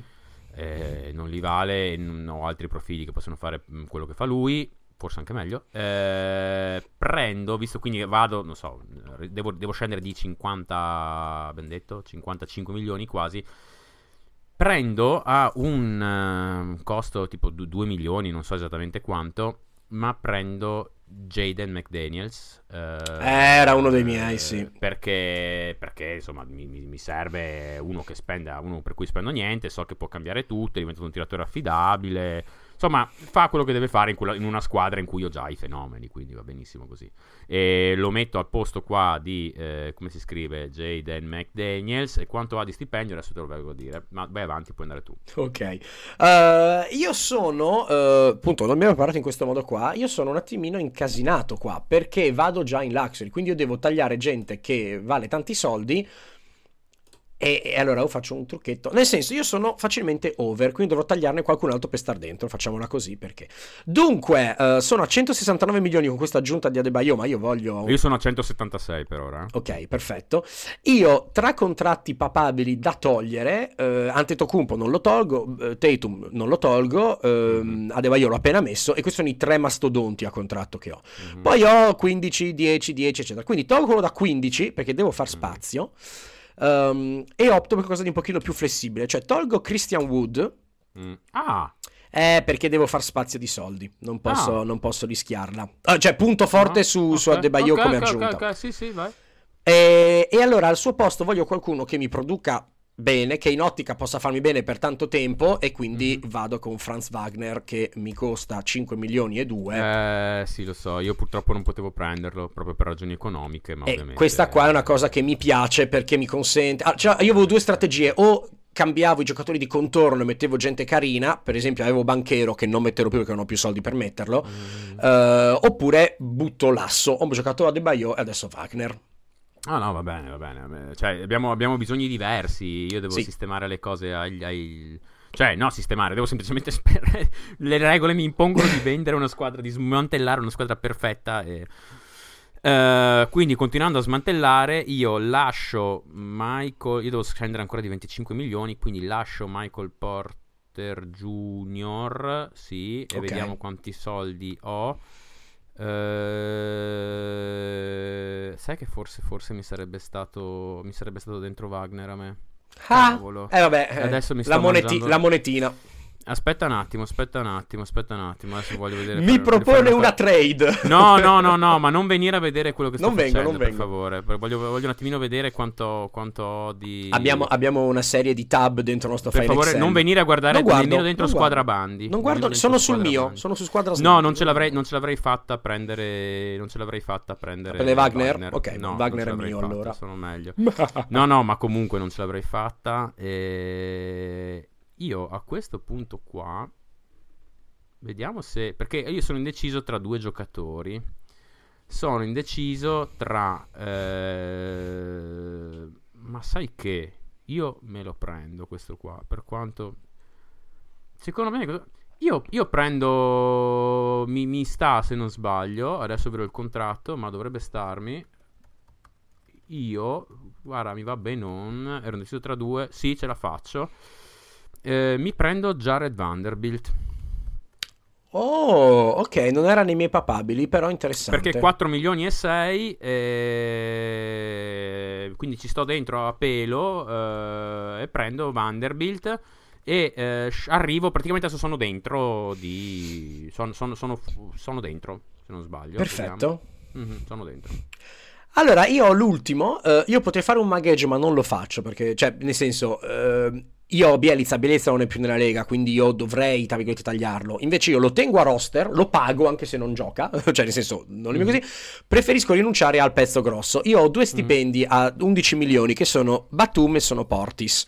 Mhm. Livello lunghi, eh, Adebayo, De Andre Hunter e Antetokounmpo. Ho già tre Mhm. lunghi, non penso vado a tenermi... eh, non, non penso vado a tenermi eh, Portis, che mi piace tanto, ma secondo me non vale la pena. Mhm, mhm. Batum è un giocatore che secondo me può essere ancora, per quel poco che può fare, Sì. collante, quindi va bene così. Quindi Sì, in questo sì. momento io ho eliminato Portis, ho 6 milioni da spendere, Mhm. praticamente, e io prendo un feticcino che sia il penultimo della mia rotazione e prendo Dion Wade. Eh, beh, bellino, dai, ci sta. Sì, sì, ci sta. Così lo metto qua. Dion Wade, devo vedere se ho messo il- lo stipendio buono, giusto controllo per essere, per essere sicuri. Eh. Quello nuovo. è Eh, quello nuovo, infatti. Dion Wade, eh, Dion Wade mi pare prenda 6 all'anno. Una roba del genere. genere. Vediamo, vediamo, adesso vediamo Dion Wade contract. Allora no, Eh, ho, prende- ho- ho una botta di fortuna perché... il- 6.167. Eh, però dall'anno prossimo. Quindi io quest'anno lo pago ancora 1,9. Quindi Ah, benissimo. buono, Ma comunque buono, può, buono. può restarmi anche dopo. Allora, io terza scelta, potrei fermarmi così perché sono dentro per circa 20.000 dollari. In realtà, io che sono un perfezionista del, e sono soprattutto un maledetto, io decido di fare una cosa che tu non avresti mai pensato io avrei potuto fare. Dai, ma spara. io, con la terza scelta, io taglio LeBron James Oh, beh, sì, sì, no, ci avevo pensato. Ci avevo e, pensato. met- e prendo Kevin Durant. Eh, beh, sì. Eh, Eh, beh, sì. Quindi, no, perché mi serve un top 5 della Lega e onestamente non sono più sicuro che LeBron lo sia. Quindi vado con Durant. Beh, giustissimo. Ehm, così che, Giustissimo. insomma, Durant, Paul George, eh, più una serie di persone attorno. Insomma, sono molto convinto. E le squadre sono molto più, secondo me, equilibrate dell'anno Che l'anno scorso. scorso. Bella sta cosa. Allora, adesso Andrea, non faccio la stessa domanda l'anno prossimo. Per favore, perché sennò riprendiamo sto file all'infinito, che è anche una Sì, bella sì. idea in sé, però. Ok, eh, Ci farà qualche altra domanda legata ai sette piedi. ovviamente, ovviamente. Cioè, non so Ehm, se poteste. pote- Allora, mm, in questo momento posso entrare nella tua- nel tuo file, sono va- d'accordo? vai, vai su, vai su Squadra Bandi. Ok, perfetto. In questo momento, quindi, i roster per bandi, bello il cambio al vertice. Mm, Non stupida sta cosa, l'ho Mm. fatta anch'io. Kevin Durant, DeAndre Ayton che resta e, e Andre va a strappargli le unghie negli spogliatoi ogni volta che No, ma per bene. fare quello che deve fare in sta squadra qua va bene. Anche quello è cioè, vero. Durant, Durant, Paul quello è George. Eh, vai, cioè, Du- vai, Durant, vedrai. Ayton, Paul George, Otto Porter, Cameron Johnson, Jared Vanderbilt, aggiunta, Jeff Green, Evan Mobley. Rimane, Jeff Green rimane dodicesimo uomo. Fantastico. Ma sentito. Gesù non lo togli mai. Togli piuttosto, Esatto. togli LeBron, che sono d'accordo. Sì, sì. Eh, Evan Mobley, Evan Mobley, Gene, esatto. Gene McDaniels, Tillman che si era esatto e Maxi Kleber ancora, ancora Il lì. mantenuto solo perché si era esatto. Esatto, Eh, gli ma- Andrea mancano 291 mila dollari per arrivare alla tassa, quindi ci sta dentro. Io sono un po' più ricco ancora, ma ti offrirò una cena da, a, a 4 milioni di dollari. Giannis Antetokounmpo, Jason Tatum, Franz Wagner. A livello ali sono molto contento. Eh, Adebayo, che è l'unico centro, secondo me, che è gestibilino in questa situazione qua, Mm, visto mm. appunto Switch, eccetera, eccetera. Eh, Batum e Hunter che faranno i collanti. Nick Claxton, che mi piace un casino, costa ancora relativamente poco e può darmi tanto come, come ricambio. Trey Murphy, perché mi servirà del tiro da tre. Appunto il tiro da tre. Wade, Dean Wade e poi Josh Giddy che non c'entra assolutamente nulla con questa storia qua, infatti non vedrà mai il campo. Però livello tiro... ah, ho tolto Sabonis che mi bloccava un po', ho tolto Portis che per quello che mi costava non mi dava, non mi dava granché. Non ho tolto Bielizza che però non giocherà, quindi fondamentalmente ciao. Però Mhm. ho un buon tiro da tre, la squadra è già molto più equilibrata e meglio costruita Ah. intorno a Antetokounmpo perché Sabonis ci stava un pochino come il, la cacca sui maccheroni, ecco, diciamo così. Mhm, mhm. Ah, ah, ho 4 milioni e 3. Se eliminassi Bielizza, giochiamo, avrei 6 milioni e 5. Se qualche cazzo adesso trovo 500 mila euro per, dollari per terra, prenderei per 7 milioni 8 milioni uno tra Keegan Murray o eh, Hartenstein. Mhm. Però- Hartenstein 8, eh. Hartenstein è 7.8, sì. Però quindi insomma, ecco, non lo farò, però questa è l'idea. Io penso che volevo partire mettendo banchero e poi ho detto no, alla fine sai che prendo Adebayo. Eh, ci sta, Mi sta. piace, Banchero alla fine mi, mi sono, mi sono recuperato dall'anno scorso, ho ripreso Madonna, quest'anno, di- quest'anno qua secondo me sono squadre abbastanza equilibrate, sì. Bella. Allora, av- grazie Andre, non l'anno prossimo. 48 minuti, prossima domanda. Marcello ci chiede eh, la nostra opinione in merito alla situazione della contrattazione collettiva e la ripercussione che potrebbe avere su stagioni in corso e rinnovi in ballo, oltre a chiedere quali siano le fonti. Allora, per le fonti, eh, io ho googolato tutto il trovabile e cerchi delle fonti siano un minimo autorevoli, ovviamente, cioè o sito ufficiale o giornali specializzati o giornali tipo Forbes, ad esempio, cioè che parla di soldi. Um, detto questo, tu aggiungi e correggi come vuoi perché io veramente Vai, ho fatto vai, un... vai. Cose importanti, NBA, MBPA, quindi Associazione dei Giocatori NBA, possono fare opt-out dal contratto collettivo entro il 15 dicembre. La stessa... E di che anno? 15 dicembre di quest'anno, quest'anno qua. Il contratto, se lo fanno, il contratto continua fino alla fine della stagione 2023-24 e poi devono cambiare. Tu stai controllando perché non ti fidi di me. Forse Vai, vai. hai ragione, controllo. si No, sa. no, no. Vai, vai, vai. Quindi, La sensazione è che si andrà verso un opt-out, visti i soldi in più che arriveranno, eccetera, eccetera. Ricordiamo che questo CBA ha iniziato il 1 luglio 2017 e quindi probabilmente finirà 2023-2024. Ci sono tanti punti sul tavolo, tanti punti di discussione. A quanto pare le vibes sono buone. Le due entità stanno collaborando bene, non siamo a livelli di lockdown come ne abbiamo parlato nel primo episodio quest'anno qua con gli amici di Far Point Play. Dopo tutti quanti gli sforzi fatti per combattere la- le conseguenze del Covid, c'è stato molto più dialogo tra giocatori e NBA e quindi c'è un miglior clima. Questioni calde. Uno, creare un sistema, tra virgolette, di pensione, una mini pensione per, eh, per i giocatori. Mhm, mhm, Già mhm. c'è un qualcosa Sì. del genere, ma quello che vorrebbero fare è creare un sistema di partenariato tra giocatori e lega. Ad esempio, Mhm. Curry hai reso grande Golden State, quando ti ritiri sei socio di minoranza di Golden State. Quindi stanno Sarebbe una cosa assolutamente sensata. giusta, hai contribuito a un'azienda, è giusto che, Certo. cioè quello ci sta. Quindi questa è l'idea, ovviamente bisognerà cercare di capire tutte quante le regole, però questa è un'idea. A me personalmente piace parecchio. Sarebbe bello una volta valutare quanto abbia portato, quanta ricchezza abbia portato nelle tasche di Joe Lecco un Kerry. Eh, Sarei veramente cu- curioso di vedere. mm, vabbè. Poi sarebbe interessante vedere quanto, quan- che, che criteri sono, tipo che ne so, eh, Ka- Kawhi a Toronto gli ha portato un titolo, ma vale per questo discorso qua? Capisci? Cioè, c'è questo discorso qua dal Mhm. punto di vista della fama, dal punto di vista dei soldi portati, dei soldi che sono continuati a venire. Cioè, sto- il mio italiano sta Mhm. partendo, scusate. Secondo punto, età del draft 18 anni, eh, ogni, ogni- ogni CB CBA si, si fa il valzer tra i Certo. 18 e i 19, quindi vuol dire che possono arrivare direttamente giocatori dalla high school con tutti i Non si lati. capisce esattamente, ripeto, secondo me questa cosa qua eh, eh, sono gli agenti che spingono, ma non capisco quale delle parti in realtà possa veramente, tra, tra giocatori e, e- e Lega non capisco chi possa, secondo me gliene frega niente a nessuno, ho fatto anche un, un thread una volta a riguardo, secondo me questa roba qua non è un punto, lo tirano fuori solamente per usarlo come leva chi da una parte, Sì, chi dall'altra. penso sia non- chiara- chiaramente. Sì, però non non capisco che senso ha. Cioè, se sei abbastanza forte a 18 anni, Non lo sei anche a niente a 19. nessuno. Non capisco perché. Vabbè. Ehm, c'è una cosa interessante che sarà eh, molto al tem- passo coi tempi. A me piace. Bisognerà cercare di eh, gestirla bene. Che è l'idea di trattare tutti i disturbi psichici, cioè le famose Mm. health- mental health issues, come fossero degli infortuni. Eh, cioè i giocatori possono dichiararlo, ovviamente non inventandoselo così colà, e saltare partite. Non è una cosa sbagliata, penso sia un passo nella giusta direzione da vedere le possibili devianze della cosa, eh, cioè eh, io non voglio passare per il vecchio brontolone, però ho una piccola impressione che sia un pochino la scusa pronta del gioco lasso, non puoi dirmi niente, cioè ah, mental health issues, Eh, allora può essere Mm, vero. Ovviamente non è una menzogna totale secondo me, ma in alcuni casi secondo me qualcuno ci marcia un po'. Però non lo so, non sono psicoterapeuta, non conosco i giocatori, quindi non posso dirle di essere sicuro di questa cosa qua.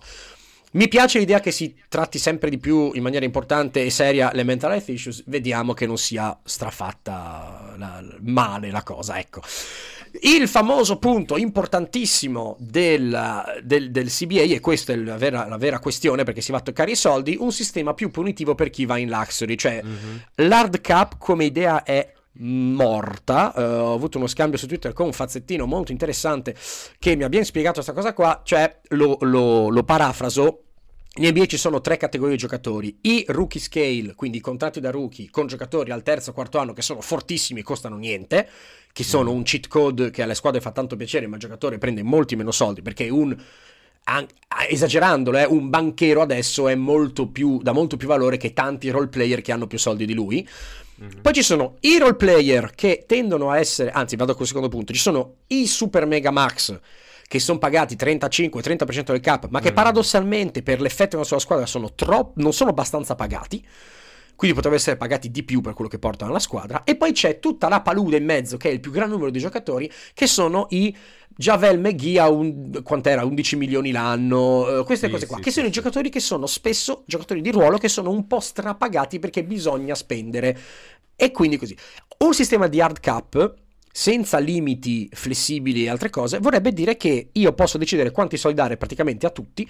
Quindi Mhm. do a LeBron James o Kevin Durant o eh, Steph Curry do 100 milioni e i role player devono mangiarsi la Che minestra era amara. quello che succedeva ai tempi di Jordan, fondamentalmente. Esatto. eh. Cioè, se andate a vedervi, Jordan prendeva tipo il 50% del, del Esatto, 50% ma del siccome la stragrande maggioranza dei giocatori di basket appartengono a questa fascia intermedia di gente spesso un po' su- so- troppo pagata, faranno barrage totale. Non E ricordatevi quando si va a votare, cioè un voto vale uno, non è che voti proporzionalmente lo stesso. Al cap, un esatto. vale uno. Ah, ovviamente ci sono giocatori più influenti, meno influenti che possono portare voti di qua e di là, ma alla fine, cioè se hai 300 giocatori il cui interesse è quello, alla fine Cioè, pensate bravo. un Bertans che sta facendo un sacco di soldi per fare panchina, lui di certo sarà d'accordo a tenere il sistema flessibile, eccetera, eccetera. Uh, penultimo punto, gestire le richieste di trade da parte dei giocatori. Bisogna cercare di capire, di trovare un metodo per equilibrare la cosa. Il giocatore è libero di andarsene se non sta bene in quella situazione lì, per l'amor di Dio, ma abbiamo visto troppa pianificazione dal Mm. punto di vista della squadra distrutta da un tweet di uno che è dal barbiere, eh, o peggio ancora. Cioè, l'NBA Quella vuole... lì è la cosa migliore che si è capitata ai Phoenix Suns negli ultimi 30 anni. Tra parentesi. Dopo, dopo- dopo lo scandalo cyber. Quindi va benissimo così, vive i barbieri. Però è chiaro che un- una situazione come quella di quella- come quella di Durant, che ah, voglio la trade, ah, non voglio più la trade, così non aiuta. Non aiuta i casual fan che dicono guarda, è capricciosi, non li guardo più. Non aiuta la Lega che ha un'immagine poco seria e non aiuta il giocatore per la sua, la sua cosa. Quindi, per amor di Dio, bisogna proteggere il giocatore perché sì, sono milionari, ma gli altri sono miliardari. Quindi, per amor di Dio, bisogna Andre, proteggerli. do- do- domanda secca. Vai. Kevin Durant, l'All-Star Game, lo gioca con la maglia dei Nets o con un'altra maglia? Con la maglia dei Nets, ma non ne sono assolutamente convinto. Uh, sai che io dico, io dico, secondo me, secondo me cambia maglia. Eh. Non, non- non- guarda, tiriamo la monetina di nuovo? cioè, così. No, mm. E penultimo eh, ultimo punto, scusami, ehm, l'immortale paradosso del load management. Vogliamo, eh, la gente eh, paga tanti dollaroni per vedere le superstelle, la superstella si siede per riposarsi, questa cosa è vergognosa, negli anni 80 non lo facevano, guarda che fighette, che vergogna, che vergogna. D'altro canto, guarda, ho giocato 82 partite più i mondiali l'estate, più i playoff, mi sono spaccato per un anno e mezzo, quindi nessuno viene al palazzo. E bisognerà cercare di capire. Eh, la soluzione la sappiamo qual è: meno gare, che aiuterebbe anche noi a guardarne di più, però eh, impossibile, è quindi così. Detto questo, per la stagione in corso non cambia nulla, fino alla fine della prossima non cambia nulla, poi bisogna vedere tra questi punti cosa sarà mantenuto. Ci sono tante cose importanti sul tavolo, il clima sembra buono, c'è sempre tempo perché peggiori, vediamo cosa accadrà. Sì, esatto. Allora, io in generale eh, mi è piaciuta la tua risposta. Non aggiungo, eh, pressoché perfetta. Non aggiungo, aggiungo solo una cosa. Guarda, che i proprietari continueranno a spingere duro per l'hard cap per arrivare ad una luxury, cioè spingeranno durissimo per un hard cap. So che i giocatori non lo accetteranno mai, ma spingeranno estremamente duro per arrivare poi ad una luxury molto più tosta. E forse anche ad una redistribuzione dei guadagni. Cioè, io penso che l'hard cap sarà il punto di discussione il Mhm. E alla fine si accorderanno per ok se non ci date l'hard cap vogliamo una luxury che deve veramente ah, uccidere chi va in luxury per 5 anni di fila perché il, il trucco il punto non è il- lo sforare un anno lo sforare quello che vogliono evitare è lo sforare per Per, la dinastia- per la durata della dinastia. è è- sì, non è il singolo anno, non, non van guardate le differenze di stipendi totali sul singolo anno, guardate le differenze di quanto la proprietà spende rispetto alle altre in uno span di 5-10 anni. Certo. E se quel numero è tu mediamente spendi il doppio di un'altra proprietà, capito che è un vantaggio competitivo che è folle. Per forza. Ehm, quindi non guardatela in termini di stipendi sul singolo anno, quella moda lì è, eh, vuol dire insomma eh, guardarla in maniera sbagliata. Um, e punteranno, secondo me, useranno quella cosa lì anche forse per avere un leggera cambiamento nella forbice della distribuzione dei guadagni tra giocatori e, e- e owner, vedremo. Forse vogliono giocare sulla fascia 49-51 al momento della distribuzione praticamente è, è quasi speculare tra Sì. owner è, è- praticamente equilibratissima non so se riusciranno a toccare quello sicuramente vorranno cambiare la Luxury di certo gli owner si lamenteranno molto per questa storia della Luxury Eh. molto molto molto molto E anche, sì, figurati, e anche i giocatori vorranno, come già detto prima. Allora, ehm, Ruben ci chiede, dato che la profondità del roster è manna dal cielo in regular season, eh, parlando dei Clippers, eh, quindi load management per Kawhi, Wall, eh, Paul George, eccetera, arrivati ai playoff, tra parentesi, se ci arrivano, chiusa parentesi, no, sto scherzando, ma insomma, in questo No. momento... No, un- Cioè, allora, hanno avuto veramente. Hanno avuto. Per il momento una. una- un- hanno tipo avuto il calendario più facile, mi pare, fino ad ora. Calendario più facile, una cosa del genere della Lega, per amor di Dio. Però, diciamo, si stanno ritrovando, secondo me. Ah sì, no, ma figurati, è una, una provocazione data, una provocazione effimera che dovrà... Scusa, va- vado un attimo a cercare questa cosa che ho detto del, Del strano- schedule. Perché veramente mi sembra. sì, vai. Va bene, allora di- riprendo la domanda. Quindi, eh, arrivati ai playoff, quindi visto che avere il quintetto, la profo- il roster profondo è ottimo per la regular, avanti ai playoff, quale sarà il quintetto che chiude? Confermo. Ok. Eh, hanno avuto la, la cosa più facile fino ad ora. Perfetto. eh, perché Ruben suggerisce qualcuno tra Batum, Kennar, Mann o addirittura Covington non avrà posto ai playoff al netto di infortuni ed è, ed è vero, matematicamente è vero. Non sarebbe il caso di fare una trade e prendere qualcuno, un lungo che possa giocare ai playoff tipo Miles Turner ad esempio, visto che Zubac è ottimo ma in certe situazioni fa fatica. Eh, poi fa- ci fa un bellissimo complimento che non ripeto perché non siamo qua a incensarsi. Grazie mille per i complimenti, ci fa un enorme piacere, ci ripaga dello sforzo anche in questo periodo complicato, come ho già detto. Allora, ehm, la situazione Clippers è abbastanza delicata eh, per la serie, abbiamo già parlato, serie di, di vittorie, eccetera. Arriveranno i playoff senza passare dal play-in? Sì. Bisogna reintegrare seriamente Kawhi, chiaramente, vedere che giocatore sarà dopo un'assenza così lunga. Tre, capire se e come sfoltire, che è la tua domanda, Ruben. Allora, sono un po' diviso, nel senso che da un lato hanno tantissime ali e posso capire che un po' come parla- dicevamo di Memphis l'anno scorso, bisogna spaccare, l- tagliare i rami, i rami secchi e andare con qualcun altro. Però, se ci sono altri infortuni, è una manna avere queste ali. Però, d'altro canto, avere tante ali che vedono il campo non, non rendono tutte allo stesso modo. Se appare una stellina sul mercato, mi viene a dire perché no. Tendo a essere in questa situazione molto più per la proattività che per il l'essere conservatori, soprattutto perché per ragioni non imputabili alla squadra, i Clippers dovevano vincere ormai tre campionati di fila e non li vincono perché hanno una sfiga dietro l'altra e non solo. Quindi, secondo me, Siamo aggiungere. sempre lì, veramente non imputabile la squadra. Cioè, nel senso, hanno due stelle che sono Sì, molto ecco, migliori. Cioè, quindi torniamo sempre forse che- metterci un terza stellina più forte di 2-3 ali lì non è una cattiva idea. Però vincere con un'aggiunta in corso resta non la cosa più facile del mondo. Ehm, ad, ad oggi, se non è Zubac in campo, è quintetto piccolo, eh, che può funzionare in certe situazioni ma non in altre. Eh, non so se Miles Turner sia la risposta. Cioè, ho, ho provato a pensare a un po' di giocatori che potrebbero andare lì mh, senza pensare ai soldi, eh, a questioni di salary cap e compatibilità. Non so se Miles Turner sia la risposta. Penso che Miles Turner sia un po' considerato brutto perché sono anni che è sul, sul blocco di partenza, però non sia poi così tanto eh, importante per questa squadra qua. Penso più a un centro capace di stare sul perimetro dopo uno switch, che è esattamente quello che non sa fare Zubac, a cui se- che, serve ai Clippers. Turner non penso sia quel giocatore, Mm, però non ho una risposta chiara, ammetto, ammetto di non, non sapere. Cioè potrebbe esserci un universo in cui non fa niente e vincono perché sono profondi e viceversa. Io vado in una direzione credo diversa dalla tua sta, sta giro Mm, qua. vai pure. Cioè, io ho, ho visto parecchio i Clippers perché è la squadra che più mi mm, fa- faccio difficoltà a inquadrare Mhm. eh, tra le contender. Penso che facciano una difficoltà cane, ma veramente cane a generare quality looks. Ehm, Sì. ma proprio cane, cioè una difficoltà cane. Probabilmente il fo... No, non lo so. Però tra, tra quelle che già fanno più difficoltà tra le contender, vorrei dire quella che fa più difficoltà, non lo so, sarebbe una formazione un po' così.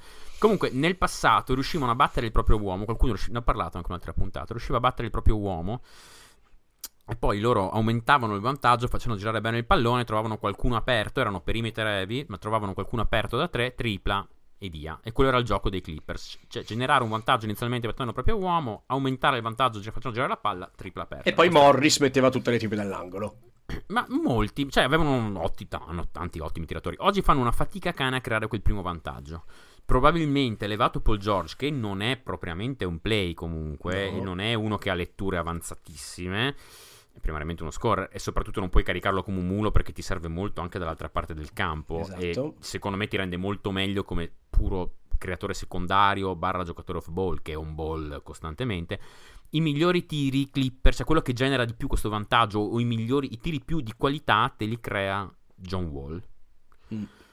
Wall per ora secondo me è molto meglio di Reggie, di, di Reggie, nettamente molto meglio, che ora secondo me ha molto più valore come spot up shooter che come portatore. Lui ha sta cosa di giocare pick and roll, ormai non so, i pick and roll di Reggie Jackson a me non piacciono più.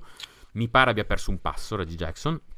Ehm, Kawhi al momento di passi ne ha persi 2-3. Mm. Eh, penso che anche quando arriverà al suo meglio, Kawhi non, avrà, non sarà più in grado di generare quel vantaggio dal pick and roll eh, come generava anche solo a Toronto. Quindi, e, già non era proprio uno che generasse tantissimo vantaggio on a consistent basis. Secondo me avrà, farà più difficoltà a farlo. Ehm, a questo punto, io fossi in loro. Cioè, io andrei all in e vincerei la lotta dei possessi. Cioè, andrei gigantesco. Questo vuol dire andare all in con le ali e tenere Zubac in campo. Che secondo me Zubac in questo inizio di stagione è stato il secondo miglior giocatore dei Clippers con del distacco su tutti gli altri. È pazzesco. Eh, quindi io andrei, eh, oltre, oltre al fatto che Zubac è nettamente quello che porta i blocchi migliori e diventa fondamentale se hai difficoltà a creare mm, 20 cm di vantaggio, avere uno che ti porta al blocco in maniera giusta per creare quei 20 cm di vantaggio. Quindi io andrei Zubac, Wall, Paul George, Kawhi, fissi sempre, imprescindibili o quasi, Mhm. e poi probabilmente il mio preferito per chiudere oltre a questi per...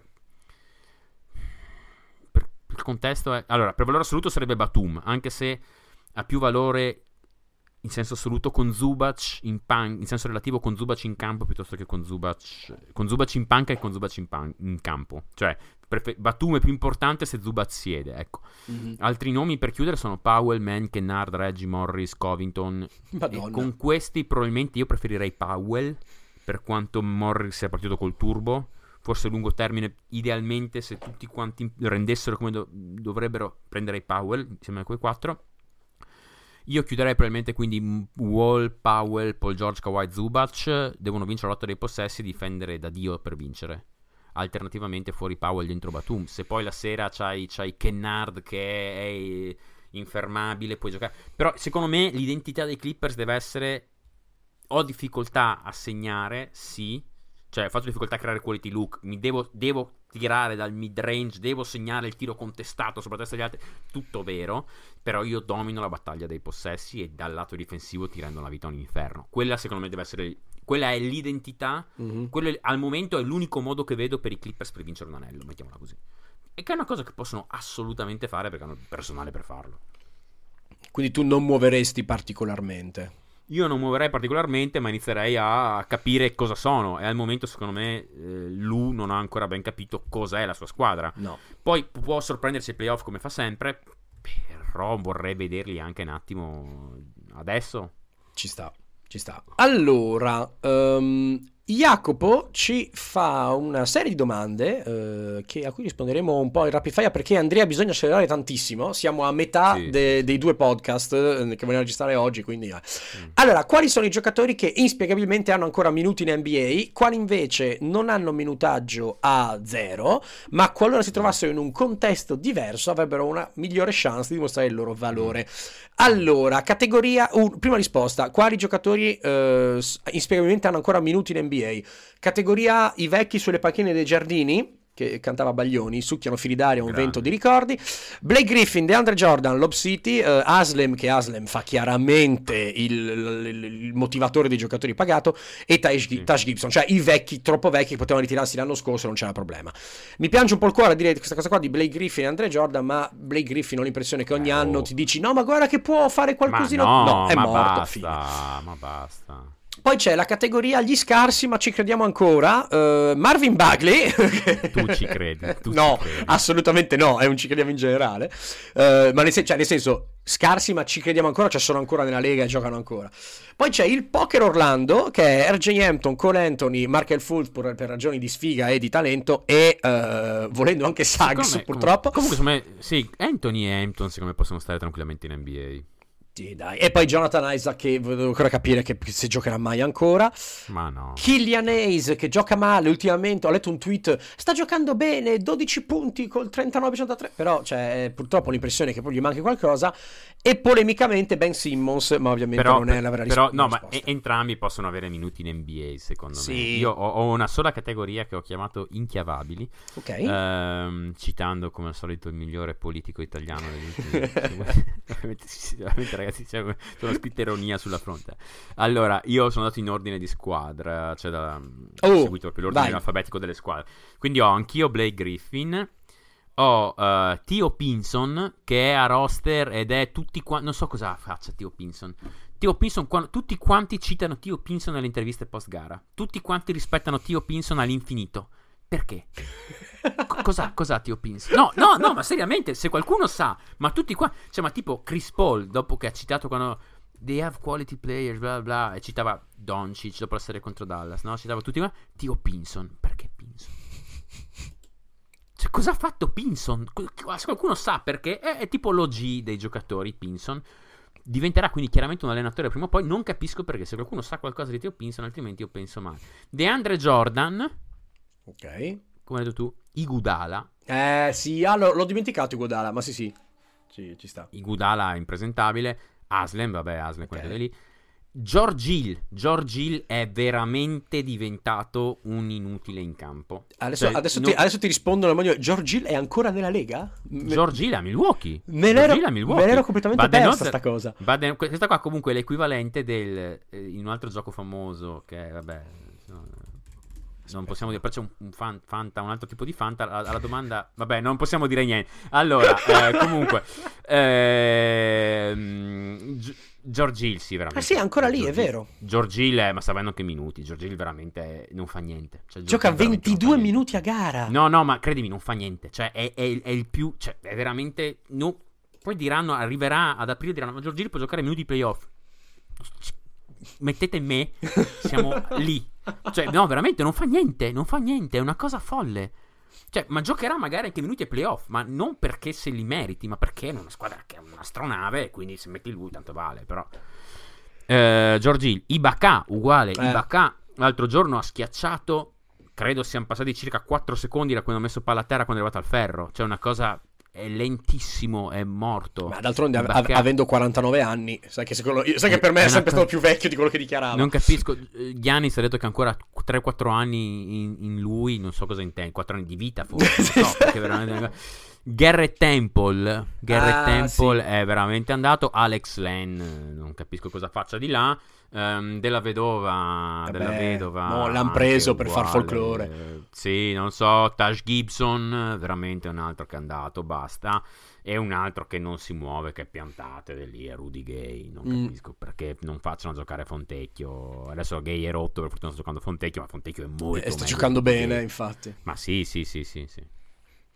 Ok, chi potrebbe avere chan- chance di mostrarsi se da un'altra parte? Vuol dire che bisogna andare a cercare i giocatori di rotazione in squadre molto profonde. Allora, questa domanda qua l'ha fatta anche Mauro. Se non sbaglio, vai sotto, fai controllare. ah, la domanda E- Fontecchio, esatto. sì. Domanda Simone Fontecchio e che fra l'altro dice aggiungiamo anche un sempreverde bandiculone ma vabbè. Eh, ciao Mauretto sì non posso non posso fare l'imitazione adesso di bandiculone ma vabbè c'è una storia lunga su questo bandiculone Ehm, Tutto a posto. le- lega- no, legato al fatto che abbia vinto un Fanta europeo con un gol di Bjarnason che sul 6 a 2, sì, era il gol del 6 a 2 di Francia e Islanda e sono qualificato in finale grazie a questo gol di Bjarnason. E c'è questa scena epica di me de- all'interno del bire di Udine. Dicevo, "Buono, adesso l'unica cosa l'unico modo in cui potrei salvarmi e andare in finale di questo Fanta europeo è con un gol di Bjarnason sul 6 a 1 Francia-Islanda. Dopo circa 35 secondi ha segnato Bjarnason. E poi è stato sostituito. Basta, quella è stata Bjarnason. Ha fatto quello che doveva fare. Bjarnason, che ovviamente è un carpentiere nella vita reale, e poi gioca la No, domenica. Bjarna- ha giocato anche in Italia. Bjarnason. Ah, pensai che No, l'Isla- era l'Islanda hanno una squadra di Bjarnason- carpentieri. Ok. No, no, Bjarnason era veramente. Cioè, era un bel giocatorino. Vabbè. giocatorino. Eh, comunque, Fantastico. quindi lì è partita la leggenda di. Poi in realtà non è vero, non sono fortunato minimamente in tutti questi giochi qua. Fanta cose, dovrei avere sette anelli al Fanta NBA che abbiamo e puntualmente mi si rompe. la Sei sempre Vabbè. primo, sei fastidiosissimo. Ho visto il tuo roster, io sono cosa, se- sesto, ho visto il tuo roster, ho detto, boh, è buono, ma non è straordinario. E porca puttana, sì, è un fastidio incredibile. Meno male che non vinci mai per grandi... E, e- e- e molti, e molti, è incredibile sta cosa. è vince, e vince gente che Sono- non merita, però... È incredibile, io sono veramente il, cioè sono, sono i Phoenix Suns anche nel Fanta NBA, cioè è pazzesco. Sei, sei otto anni che domini la regular e poi hai vinto una volta sola, no? Tu mi sembra, in Pazzesco. otto anni. Una volta, anni. vabbè, più ero, ero 3-0 avanti alle Ah, sì, poi si è spaccato- L'anno del Covid, no, no, l'anno Ah, del del Covid, Covid. Avevo, già, avevo già vinto praticamente. Vedi. eh, Quindi quello lì è. Questo è, vero, Count- questo è vero asterisco. Cazzo. Eh, eh, eh, sì. Va bene, allora, eh, comunque, quindi fondiamo un po' le risposte. Fermo restando che io ho fatto una mia differenza, cioè la risposta di Jacopo ho preso giocatori che sono proprio al fondo delle rotazioni, la risposta di Mauro ho preso giocatori che giocano un po' Mm. più tempo ma potrebbero dare di più, diciamo così. Mm, Eh, mm. faccio l'elenco, se no stiamo qua cent'anni. Mhm. Ehm, per Jacopo, giocatori ai limiti, potevo giocare di più. Coffee. Gioca Mm. 8 minuti in una situazione in cui non è né il primo né il secondo né il terzo né il quarto, la quarta soluzione offensiva. Potrebbe fare di più, l'ha mostrato già un po' l'anno scorso. Ehm, Rose è vecchio e marcio, ma ha comunque gioca 13 minuti, può ancora fare qualcosa. L'anno scorso dava di più. Sharic, che gioca poco, ma a me è sempre piaciuto un casino e può essere sempre utile perché non si pretende neanche troppo da lui. Ku- Kuminga balla tra le due risposte, ma Kuminga Mhm. devo ancora capirlo meglio. Eh, Ta- Taibul è colpa sua perché in attacco è inutile, ma difensivamente poteva giocare molto di più. Daniel Gafford, che mi ha mostrato cose carine gli anni scorsi, ma sta giocando meno quest'anno perché c'è Porzingis, gioca 14 minuti e mezzo. Mhm. E eh, Nerles Noel, che eh, non è assolutamente fantastico, ma sta giocando niente perché ovviamente è l'ultimo delle rotazioni tra i centri perché c'è i vari Duren, Mm. mm Stewart e compagnia. Um, S- slitto in quella di Mauro. Eh, chi, chi è il giocatore che potrebbe giocare di più? Tipo Fontecchio Fontecchio, eh, in primis, non, non per eh, patriottismo marcio, ma perché oggettivamente può benissimo stare in un campo con un ruolo limitato. Um, gente che non è ai margini, ma vorrei vederli titolare o insomma role players che mi piacciono o Kongu ne parlo da un bel po' eh, Dion Wade l'ho appena draftato Malakai Mhm. Flynn ne parliamo meglio dopo dipendentemente da eh, insomma se, se- se- se riesce a svilupparsi meglio o no Isaiah Jackson di Indiana che mi piace un casino ce l'hai nel tuo fantabasket Mhm. peraltro maledetto Gafforo già citato Tybull già citato Paul Reed volendo Saric già citato Trey Lyles che io non muoio mai nel- nell'amore per lui e Rishon Holmes che potrebbero sempre dare di più perché sono giocatori che fanno qualche Certo. cosina bene. Coffee ne ho già parlato. eh, e poi ne ho tre che sono veramente raschiando il fondo del barile, ma posso sbagliarmi tantissimo. Nathan Knight di Minnesota, che quando era Atlanta mi piaceva molto, ma è un profilo che balla tra la G League e la Lega ed è un feticcio tipo Noah Vonley a Boston, che però insomma non. Ecco. Garrison Matthews a Houston, eh, forse non a Houston, di Houston, ma da qualche altra parte magari. Zero pretese, ma ci mette la garra. Quindi stiamo ancora rispondendo semplicemente al eh, possibilità d'altra parte. Sì, esatto. Allora, velocissimamente io ho Kessler Edwards Ok.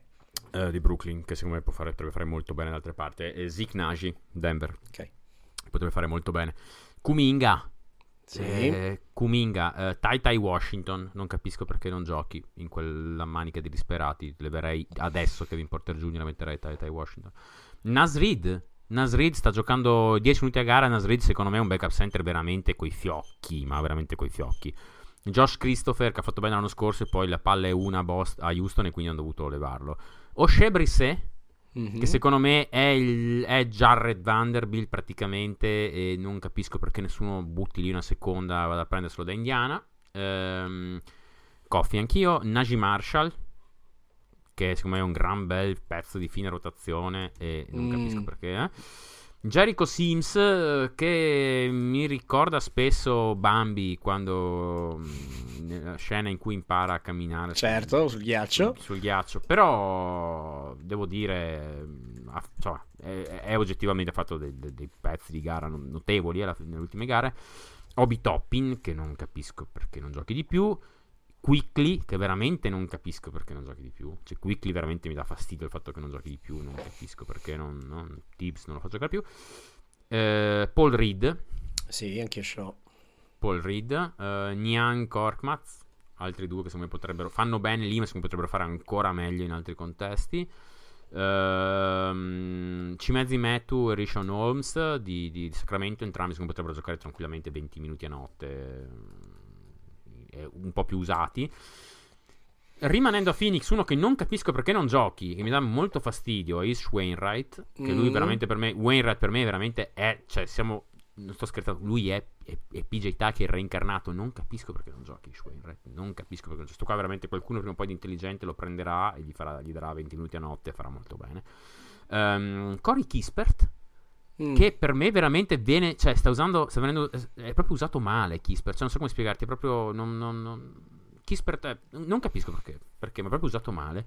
Johnny Davis, che non Mm. sta giocando a War, sto qua è un giocatore fatto, finito, non sta giocando, a me queste robe qua mandano in bestia, vi giuro una cosa, quando vedo i rookie praticamente pronti che non giocano mi dà veramente fastidio. E, e vabbè, poi Fontecchio, che insomma penso sia nettamente uno dei meno, dei, quelli meno utilizzati. Ci sta. Allora, ehm, sempre Jacopo, quali sono i giocatori più sottovalutati o sopravvalutati al momento? Rapid fire. Rapid eh, Fire, eh, sott- allora, mini, mini premessa dalla vulgata popolare o dagli analisti, dai fan casuali o dai altri lavori, non lo so. I miei, rapido, ne ho 3 e 3, proprio quasi 3 e 4. no, 3 e 3. Sottovalutati, Jalen McDaniels, Wendell Carter Jr., Josh Hart, che non vuol dire che sono considerati scarsi, ma se ne parla meno di quanto bisognerebbe. Sopravvalutati dalla vulgata, eh, Randall, eh, che per gli altri lavori non è così tanto sopravvalutato, ma boh. Tobias Harris, eh, per i soldi che prende, io sono veramente. Eh, e D'Angelo Russell, che può essere un pochino, secondo me, contraddittorio, ma resta l'idea che D'Angelo Russell non è di primo livello, anche se è pagato come tale. Allora, io ne ho di più perché sono- secondo me in, in generale, adesso non so anch'io, sottovalutati nella mia bolla. Cioè, Ok. eh, questo Sì, è sì, per, no- che- per me e per te, perché Ne- sennò... nel- nella mia bolla, ecco. Eh, Justin Holiday, eh, non, nessuno ne parla, non capisco perché Justin Holiday secondo me noti un pezzo di rotazione. Malcolm Brogdon, eh, la gente... mm, eh, Al Orford, Vero. tremendamente... Terry Rosier, la Vero. gente non capisco. Dean Wade, Eh, mio feticino. eh, Kate Cunningham secondo me è molto sottovalutato. Mhm. Eh, nella mia bolla, Kevon Looney. Mm. Buddy Hild, classico tipo di giocatore, classico esempio di giocatore che ah 30 milioni all'anno non gli vale schifo. No, Hild è comunque un signor giocatore e la gente se l'ha dimenticato. Secondo me è un buon tiratore. Ehm, proprio No, ottimo. no, cioè, uno altissimo per volume e efficienza è Vorrei avere un MLI 5. su. Esatto, vorrei avere un MLI su Hild adesso. Mhm.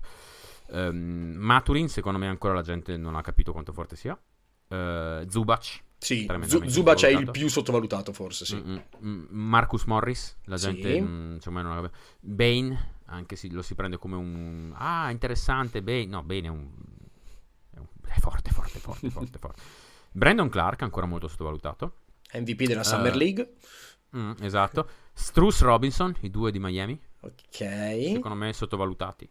Eh, dai più adesso Robinson viene utilizzato come viene visto come un ah non gioca Robinson è, secondo me è ancora un buon giocatore Eh, per ragioni varie non è stato in, in rotazione negli scorsi playoff ma secondo me Drew Holiday tremendamente sottovalutato Lui è, lui è premio alla carriera per essere sottovalutato. Incredibile. Brook Lopez, tremendamente sottovalutato. Ok. Eh, comincia ad essere sottovalutato Ingram. Mm. Secondo me, nella mia bolla perlomeno. Artenstein, la gente ancora non ha capito che ti cambia letteralmente una Mhm. panchina. Kenrich Williams, Mhm. eh, la gente non ha capito che questo qua è un settimo, da, settimo ottavo da contender. Devin Booker, cioè. Io, io impazzisco, la- parleremo di Booker, impazzisco per come Booker viene trattato, vi giuro impazzisco. Questo- vabbè, questo qua può farne 40 letteralmente quando Vuole. Cristo vuole. A volte. cioè, vabbè, va. Ehm, Jeremy Grant. Mm. Probabilmente ero io che lo sottovalutavo. Però, vabbè, Grant, eh, l'ho scritto anche. Mi sto, mi sono, mi sono- mi sto cercando di. am- ammetto i miei errori quando, quando li faccio molto spesso. Insomma.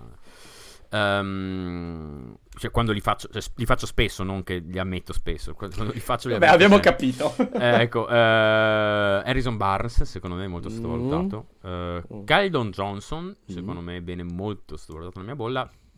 E adesso tutti quanti, cioè Bradley Bill, secondo me adesso viene proprio pisciato addosso. Per me Bradley Bill, nel giusto contesto, è ancora un giocatore pazzesco, pazzesco secondo me. E, vabbè. Sopravvalutati, cioè gente, quello che leggo che possono dare fare. Michael Porter Jr. Eh sì. Secondo me è veramente è molto sopravvalutato adesso come impatto, ma anche da gente tipo Zach Lowe. Mm. Cioè. Clay Thompson, per favore, smettiamone Sì. di parlare di Clay Thompson come se fosse uno. Mm? Eh, Kevin Porter Jr. Per me Mm. è veramente. Cioè, ne parlano come... Vabbè, non, non ha senso per me, è veramente uno che fa danni. Covington, Covington è uno che hanno capito ormai, le altre squadre avversarie hanno capito come fare con Covington, cioè Mm. lo, chiami, lo chiami dentro nei giochi e Covington improvvisamente diventa un negativo. Mm.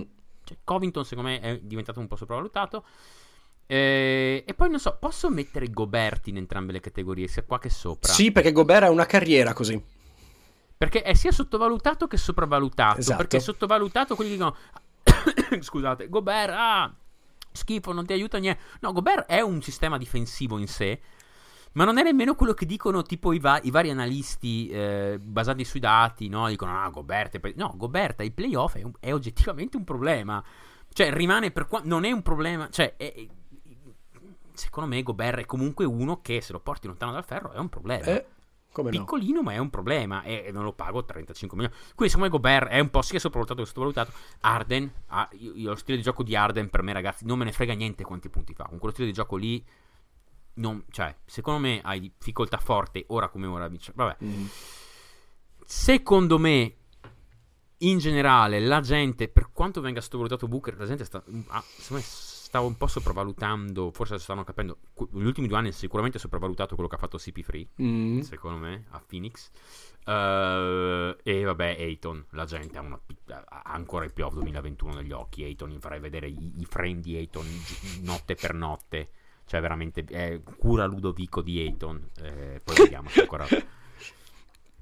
Ok, Questi erano i miei sopravvalutati. ultima domanda del primo episodio eh, e poi facciamo 5 minuti di pausa, andiamo a bere un bicchiere e partiamo col secondo che voi sentirete però fra qualche giorno. Ehm, sempre Jacopo eh, ci vuole porre un altro fantadraft, quindi ci prenderà un po' di tempo sta risposta, cerchiamo di stare sui 20 minuti, sarebbe figo. Anche meno. Domani c'è un fantadraft, tutti i giocatori tranne uno a scelta sono disponibili con contratti attuali, cioè vuol dire che ogni squadra può decidere di tenere un giocatore, come l'Apocalypse che avevamo fatto anni, anni or sono. Ipotizzando man mano che ogni squadra abbia la prima scelta, quindi Però lì po- nell'Apocalypse nessuno teneva nessuno. eh, la- l'expansion, scusami, le- l'expansion Sì, draft. ok, Eh, ok, ho ok, fatto sì. confusione tra i episodi. Sì. Eh, quindi, ipotizzando che le squadre tengano un giocatore e che abbiano la prima scelta per prendersi il secondo violino, tra virgolette, chi accoppieremmo per creare una coppia potenzialmente vincente? Il giocatore potrebbe essere più forte, tipo eh, se i Clippers tengono Kawhi e lasciano andare via PG-13, Paul George è più forte di tanti primi violini. Ecco. Allora, questo draft può- possiamo farci 5 ore di episodio, cerchiamo di darci delle regole per aiutarci un pochino. Mhm, mhm. Visto che io direi che per evitare di dimmi se d'accordo, per evitare Mhm. di complicarci troppo la vita e di soprattutto fare della ridondanza, cioè dire Mhm. che ne so, Paul George draftato da 12 franchigie, eh, anche perché eh, se hai una stella e il secondo giocatore puoi prendere qualcuno che sia anche vagamente non super compatibile, basta non sia dello stesso ruolo. Facciamo un discorso un po' più sugli archetipi, se sei d'accordo. Sì, cominciamo direi comunque dal, dal vedere chi teniamo. Chi teniamo? Allora, ehm, i... In ordine alfabetico, dai. perché non c'è l'ordine alfabetico? Aspetta. Non lo so. Adesso ci- Vai, puoi, andare, puoi andare anche secondo il tuo ordine. No, vai, ho voglia, di, ho voglia di mettere in Aspetta, dati, ordine al foglio. Vabbè, io comincio, io ce l'ho in ordine alfabetico. No, dai, no, maledetto. No, aspetta, ordina per colonna B dalla A alla Z. Merda, per colonna A dalla A alla Z. Ho sbagliato. Aspettate, arrivo. Siamo fortissimi comunque con la tecnologia, eh, noi due. Siamo veramente delle robe. Dati, ordine al foglio. per- Ma perché per colonna B? F- Ah, devo fare così, aspetta. Momenti di bellissimo podcast, eh, intanto. Eh, Mamma mia, devi ordinare per colonna A. Eh sì, ma devo selezionare prima la colonna B e poi la colonna A, ste teste di cazzo. Eccoci qua. Allora, Ok, bene. Allora. Atlanta. Allora, pa- parto. Io non voglio... Atlanta, 3 anni. Sì. Non discutiamo neanche. Boston, Tatum, Sì. non discutiamo neanche. Brooklyn, KD, Sì. non discutiamo neanche. Charlotte, Lamelo, non discutiamo Sì. neanche. Chicago, Lavin, non discutiamo neanche. Ok, perfetto. Io avevo messo De Rosa un punto di domanda, ma per età Lavin, perfetto. Ah, ok, ok, ok. Avevo visto De Rosa, appunto, domanda Lavin. Ok, io, io, io tengo Lavin senza troppo. Sì, troppi- sono, sono più portato anch'io. Ok, ecco. Ehm, Cleveland. Ecco. Qua Cleveland. Ecco, Cleveland. eh, io alla fine ho scelto Garland. Mm. Perché secondo me ha più valore chi porta la palla rispetto a lungo. Quindi ho deciso alla fine tra Garland e Mitchell. Qua- so che potrei aver mo- cioè, mollare o Mobley una cosa. Però ehm, io ero deciso tra Garland e Mitchell. Ha più valore chi porta palla. Secondo me tra Garland e Mitchell per ragioni di flessibilità, di come posso accoppiare questo giocatore Eh, con altre sì. stelle, bla bla bla. Io, e poi non abbiamo ancora visto come Prime Garland, mentre Prime Mitchell è qua Mhm. e sappiamo cos'è.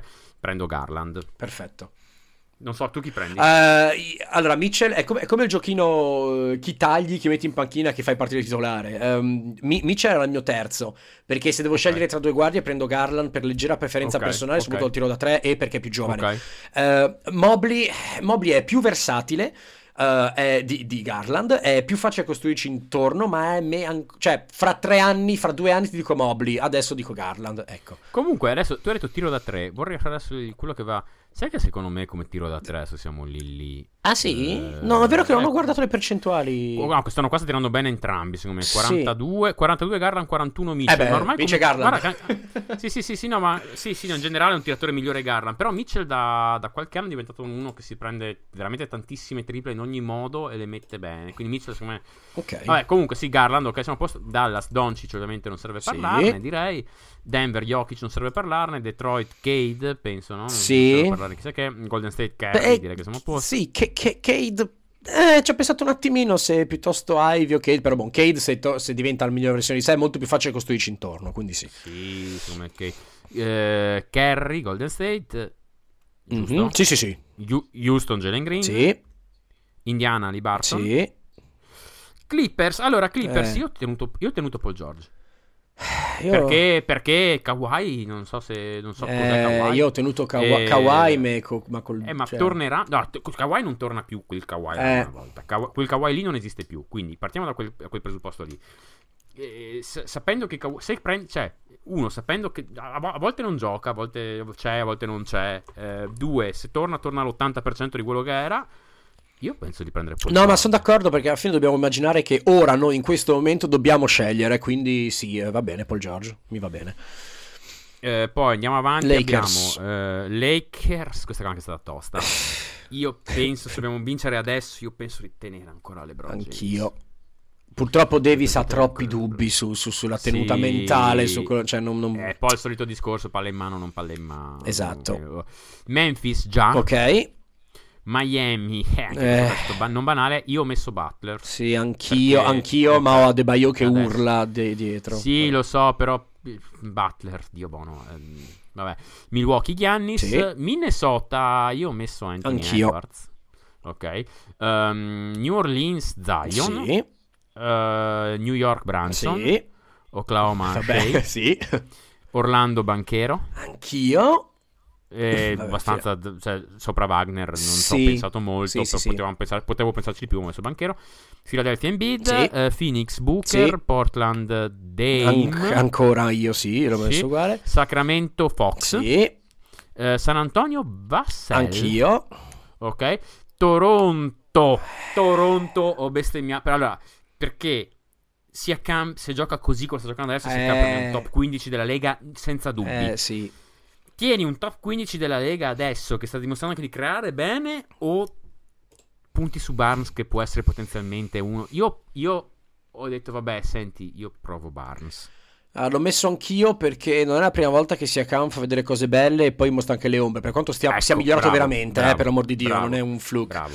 Quindi ho messo Barnes sapendo che dovrei costruire come una taglia. Esatto. Utah Markkanen. Sì, e Washington Bill. Eh, perfetto. Ok, perfetto. Allora, quindi, fermo restando che non metteremo, che ne so, eh, cerchiamo di non draftare la stessa persona per più di una squadra, ovvero parliamo di archetipi, perché se no, tipo Irving eh, va in tante squadre, per dirne una, no? Ehm, Atlanta. Da me forse nessuno. Vabbè, vai. Eh, vai, no, io non lo, lo facciamo adesso e lo componiamo adesso. Io, non, cioè, almeno io lo Sì, sì, compongo no, adesso. Io non so niente. No, Eh, no, anch'io so niente. sì. Atlanta, hai tre, quindi hai un giocatore che ha tanto palla in mano, che crea, che è sottodimensionato. Ti serve o un partner di pick and roll, o ti se- che non ha bisogno tanto palla in mano, o ti serve una guardia che possa essere, cioè un hurter, per dire, uno simile hurter. Fermo restando che sarà facile ispirarsi a come le squadre sono realmente o erano realmente quando le cose funzionavano. Eh, secondo me questa è un po' l'idea. Eh, io andrei più facilmente per un lungo di valore. Ehm, non so quanto, eh, ancora una volta le sparo, eh, quindi ci- ci- ci- ci ripeteremo, eccetera. Uno come Adebayo può essere un'idea? Difensivamente spiccato, che in attacco può fluidificare senza, non a tiro, ma lo prendo intorno. Eh, che può essere utile in situazioni di pick and roll. Questa cosa qua è Eh, complicatissima, Ci, ci mettiamo una vita. Questa cosa qua è complicatissima, vi giuro, è complicatissima. E... Sai cosa facciamo, Andre? Facciamo una regola più facile, se no stiamo cent'anni a ogni risposta. Diamoci tipo Complicatissimo. 10 secondi per dare una risposta, tipo Adebayo, e poi in caso cambiamo. Ok, ok, allora... se no andiamo troppo veloci, troppo eh, Va bene, dai, va bene, va bene, va bene A Adebayo, va bene Adebayo. Dai, va Io metto due colonne, la mia e la tua cosa. Eh, però eh, va bene, va bene A Adebayo, però sì, in caso se poi, poi viene avanti un altro ci ripeto, va bene sì. Adebayo, anche se non mi convince molto perché Adebayo è uno che comunque bisogna avere un po' palle in mano. Vabbè, eh, vabbè, vabbè non, non, mi convince molto. Allora, Boston hanno Tatum, quindi hanno un'ala che però, ne parliamo meglio la puntata prossima verso la fine, domanda Rico Olivieri, non è un, eh, un, un, un non lo so, non è un Lebron, non è un, ancora un... Vabbè, di un nome, di 20 secondi. Minchia, è vero. Uh, è difficilissima sta roba qua. Uh, voglio una guardia tirata Ce, ce l'hai, io ce l'ho. Dai, ce vai, spara tu allora. No, no, dimmi, dimmi Ah, non lo so, insultare. dimmi tu poi ti seguo. Io ho già so. deciso. Vai, dimmi no, tu, dimmi ho tu. Deciso io. Drew Holiday. Sì, bello, bello, bello, bello. Ok, mi piace. Nets hanno Durant. Uh... Durant li metti chiunque vuoi accanto, fondamentalmente. Quindi no. Andiamo a rischiare. Prendiamo un centro spiccatamente difensivo forte, così Durant è in aiuto. Direi, no? Cioè, c'è una cosa del Adebayo. genere. Quindi ci sta anche qua Bayo. Quindi qua è un discorso. Ci sta meglio che a Contrey, probabilmente. Mm. Sì, quindi abbiamo da aggiung- aggiustare poi. Eh, Charlotte hanno Vabbè, la- no, ma possiamo, ma possiamo fare anche doppio. Cioè, possiamo fare anche. Sì, no, in, in effetti non complichiamoci la vita Dai, troppo. dai, dai, esatto. Tanto Perché è la la- domanda è ognuno scendere la prima, quindi sì, sì, no. È vero, Ognuno è può vero. scegliere la prima, quindi dai. Si- Siamo indulgenti con noi stessi. Eh, Abbiamo ancora un altro episodio da fare dopo, ed è già mezzogiorno. Allora, Charlotte, eh, la Melo. Con la Melo vuoi uno che corra, vuoi uno che schiacci, vuoi uno che eccetera. Possibilmente difensivamente anche un po'. eh, Qual è il miglior centro rim runner? Ma neanche se uno che corra. Che ne so, John Collins, ma è troppo scarso secondo me per, eh, per essere una prima scelta. Eh, io sono orientato in uno stile John Collins, più forte però. Sia Cam. Ah! Io sia Cam. mm, non ha troppo bisogno di palla in mano per rendere, sia Cam. Però è uno che corre forte in transizione, che se la Melo non mi dà sicurezza e palle in mano posso andare da Siakam, per quanto non vinco con la Melo, quindi tanto vale. Se no, in alternativa, se so che la timeline è quello lì e voglio fare proprio uh, I wanna go fancy, vado Mobley. E a quel punto... Ah, ecco, vabbè, Mobley mi ehm, piace. Sì, sì, ma Guarda, se Mobley- vincere ora... Dai, seguiamo la timeline di Lamelo e vado con Mobley. Dai, va bene, Mobley sia Cam, teniamo più o meno i due, va bene. Eh, Chicago, hai la Vin che quindi ti tira da tre, ti ha la palla in mano, lo crea lui, eccetera, ed è abbastanza grande per il ruolo. No- non vedo un archetipo particolarmente necessario da. Vin, con la Vin non vinci comunque sei il Quello è primo, vero. secondo temo. Quindi vai a cercare uno più forte in, in potenza. Probabilmente io a questo punto vado puro star power e provo Mitchell. E, Mm. e provo a vedere se mettendo due così vicini. Ma non mi piace per nulla, eh, però, però è, No, l'unico che veramente dico è più forte di lui. Eh, sia Cam, Mitchell. ehm, A me non probabilmente- piace. Io andrei più Eh, per... fare? Guarda, nell'ottica, nell'ottica che sia sano e sia al meglio di sé, che non è il caso, eh, Anthony Davis. Kawhi. O Kawhi. Ah, è vero, c'era Anthony Davis. Mi ero dimenticato di Anthony Davis. Io prendo Anthony No, Davis. allora io metto preferisco. dappertutto Anthony Davis al posto di Adebayo. Ah, beh, sì, guarda, perfetto. Eh, no, beh, scusami, tre Anthony Davis. Eh no, mi ero dimenticato di Anthony però, Davis. però allora, però allora mettiamo Kawhi con, eh, con Zach a Chicago. E Con speriamo. Zach Lavin ti direi più Kawhi. A questo punto qua devi, devi provarla, Va bene. devi provarla altissima. Va. Se va, va, se non va, non va. Eh, Cleveland, Garland. Cazzo ci metti? Eh, Anthony Davis.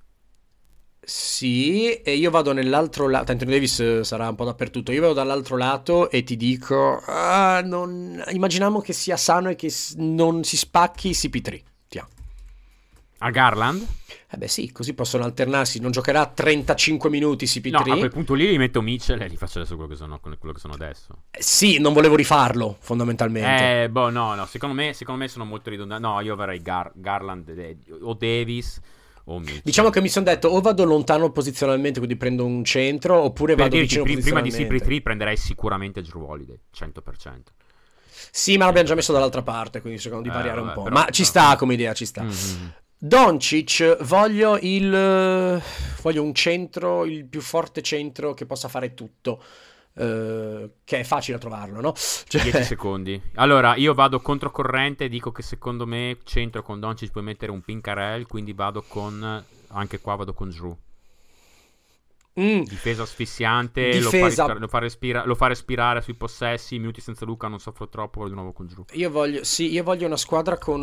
Allora, Seconda scelta sarei guardia. andato, sarei seconda scelta sarei andato su Anthony Davis. Eh, uè, ma mettiamo un po' dappertutto. Ehm, Eh, oh. Voglio una guardia che sia 3D e non gli serva troppo la palla in mano. Eh, non so quale sia questa persona. Clay Thompson dei tempi d'oro, va. Drew Holiday. Sì, porca troia. Vabbè. Eh, Ah, guarda che alla fine, eh, se- oh. C'è qualcuno che tira meglio di Drew Holiday sugli scarichi. Cioè il tipico tira. Però un 3D che sia- meglio di Drew Oh, Holiday sugli scarichi. Drew Eh. Holiday è Complicato. Bane, Drew Holiday- Bane, Bane, ma non ha difesa. Cazzo. Cioè, non ha così tanta difesa. Vabbè, no, ha difesa. Però metto so Bane, vaffanculo, metto Bane è Bane, molto bello. Bane è molto bello. Vicino a Luca. Sì, forse Bane. Eh, ah, io preferisco giù, però. eh. Ehm, Jokic, eh, voglio fare lo schifo e dire Jamal Murray. Ehm, No, io dico, io dico Però- a questo, questo punto qua. Io dico. Uh, Jokic non è scontato. Perché no, Jokic aspetta, no, aspetta, che- ti serve, ti serve un tagliante della Madonna. Eh, ma Jokic non è scontato. No, Jokic non è per niente scontato. E... No ma i taglianti di- li prendi intorno. Ti serve uno che possa Eh, creare ma palla io per mano dirti, io anche, qua, io anche qua, esatto, tornerei di nuovo da Drew Holiday, di nuovo per l'ennesima volta. Altrimenti, Eh. i nomi che potrei considerare sia Cam, No, che non si mi comincia a muoversi senza palla, eh, o se no vado atomico e provo, provo Mitchell. Mm. Eh, oppure vado proprio super atomico e decido di andare Anthony Davis. Uh, E quindi 4-5 per spacing c'è già, però Davis non deve giocare da 5, può giocare solamente in aiuto. sì, potrebbe difensivamente potrebbe dare una mano molto a Jokic. Io, io andrei. Allora, io vabbè, prendo, prendo- prenderei Drew qua di nuovo. Eh. Io vorrei, io, vorrei, io vorrei uno grosso, vorrei Ma- Michael Porter Jr. sano, cioè grosso, ta- che tagli bene, che possa tirare bene, eccetera. Quindi non, non mi discosto, tro- discosto troppo dalla Denver che è al meglio della sua potenza, Mm, dai. ok, vabbè. C'è uno tra Detroit. Murray e MPJ. Detroit, intorno a Cunningham. Ta- per timeline prendo Mobley. Sì, ma guarda anch'io, diretto. Cioè, voglio un giovane come lui che sia spiccante difensivo. Sì, ci sta. Eh, con Curry Spi- faccio... in- intelligente che sappia cosa fare, potenzialmente potrebbe diventare un tiratore, buon rollante. insomma. Sì, eh, con Curry faccio lo schifo e dico Green perché ha funzionato fino adesso, ma sono troppo vecchi, lui è vecchio, non lo so. Cioè, Curry è talmente. Cioè, Curry è il sistema intorno a costruire totalmente, non è un solo giocatore. un- Ah, questo qua è difficilissimo. Non ne ho idea. Questo qua è difficilissimo. È Anthony Davis col tiro. Veramente col tiro, però non c'è. Eh, Ah, questo qua è difficilissimo. Drew Holiday no, perché cioè, vado quello che preferisco. Drew Holiday troppo vecchio slash. Adebayo, qua vado a Adebayo.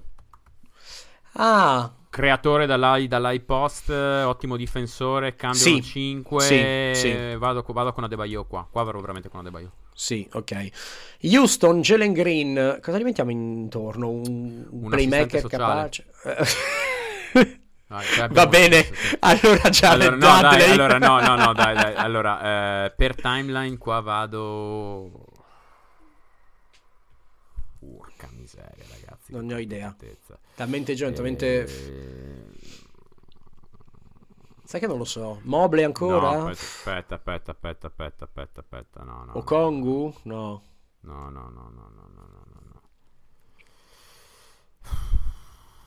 Questo qua è complicato. Io qua probabilmente non lo so, perché ci vuole la timeline qua devi prenderli, quindi o vai Un di giovane, Mobley, sì. fai di nuovo vai di timeline, se no devi prendergli uno che non è stato ancora Senti, qua rischi, vedi se va, se è sano. Io provo a prendere Chet Holmgren. Eh sì, guarda, perfetto. Guarda, Sono- provi, sono se, d'accordo. se entra, se entra, entra, se non entra, tanto con Green secondo me non vinci, quindi secondo No, me infatti. se entra, entra, se non entra, non entra. Infatti, E stavo ehm, pensando anche a Mat, stavo pensando a Maturin, però troppa, troppa overlap e non hai creazione, la creazione la troverà da troppo. qualche altra parte, però a vedere se Holmgren è un protettore, rim protector generazionale. Ma sì, dai. Eh, Indiana di Barton. Facciamo gli stronzi, diciamo Maturin.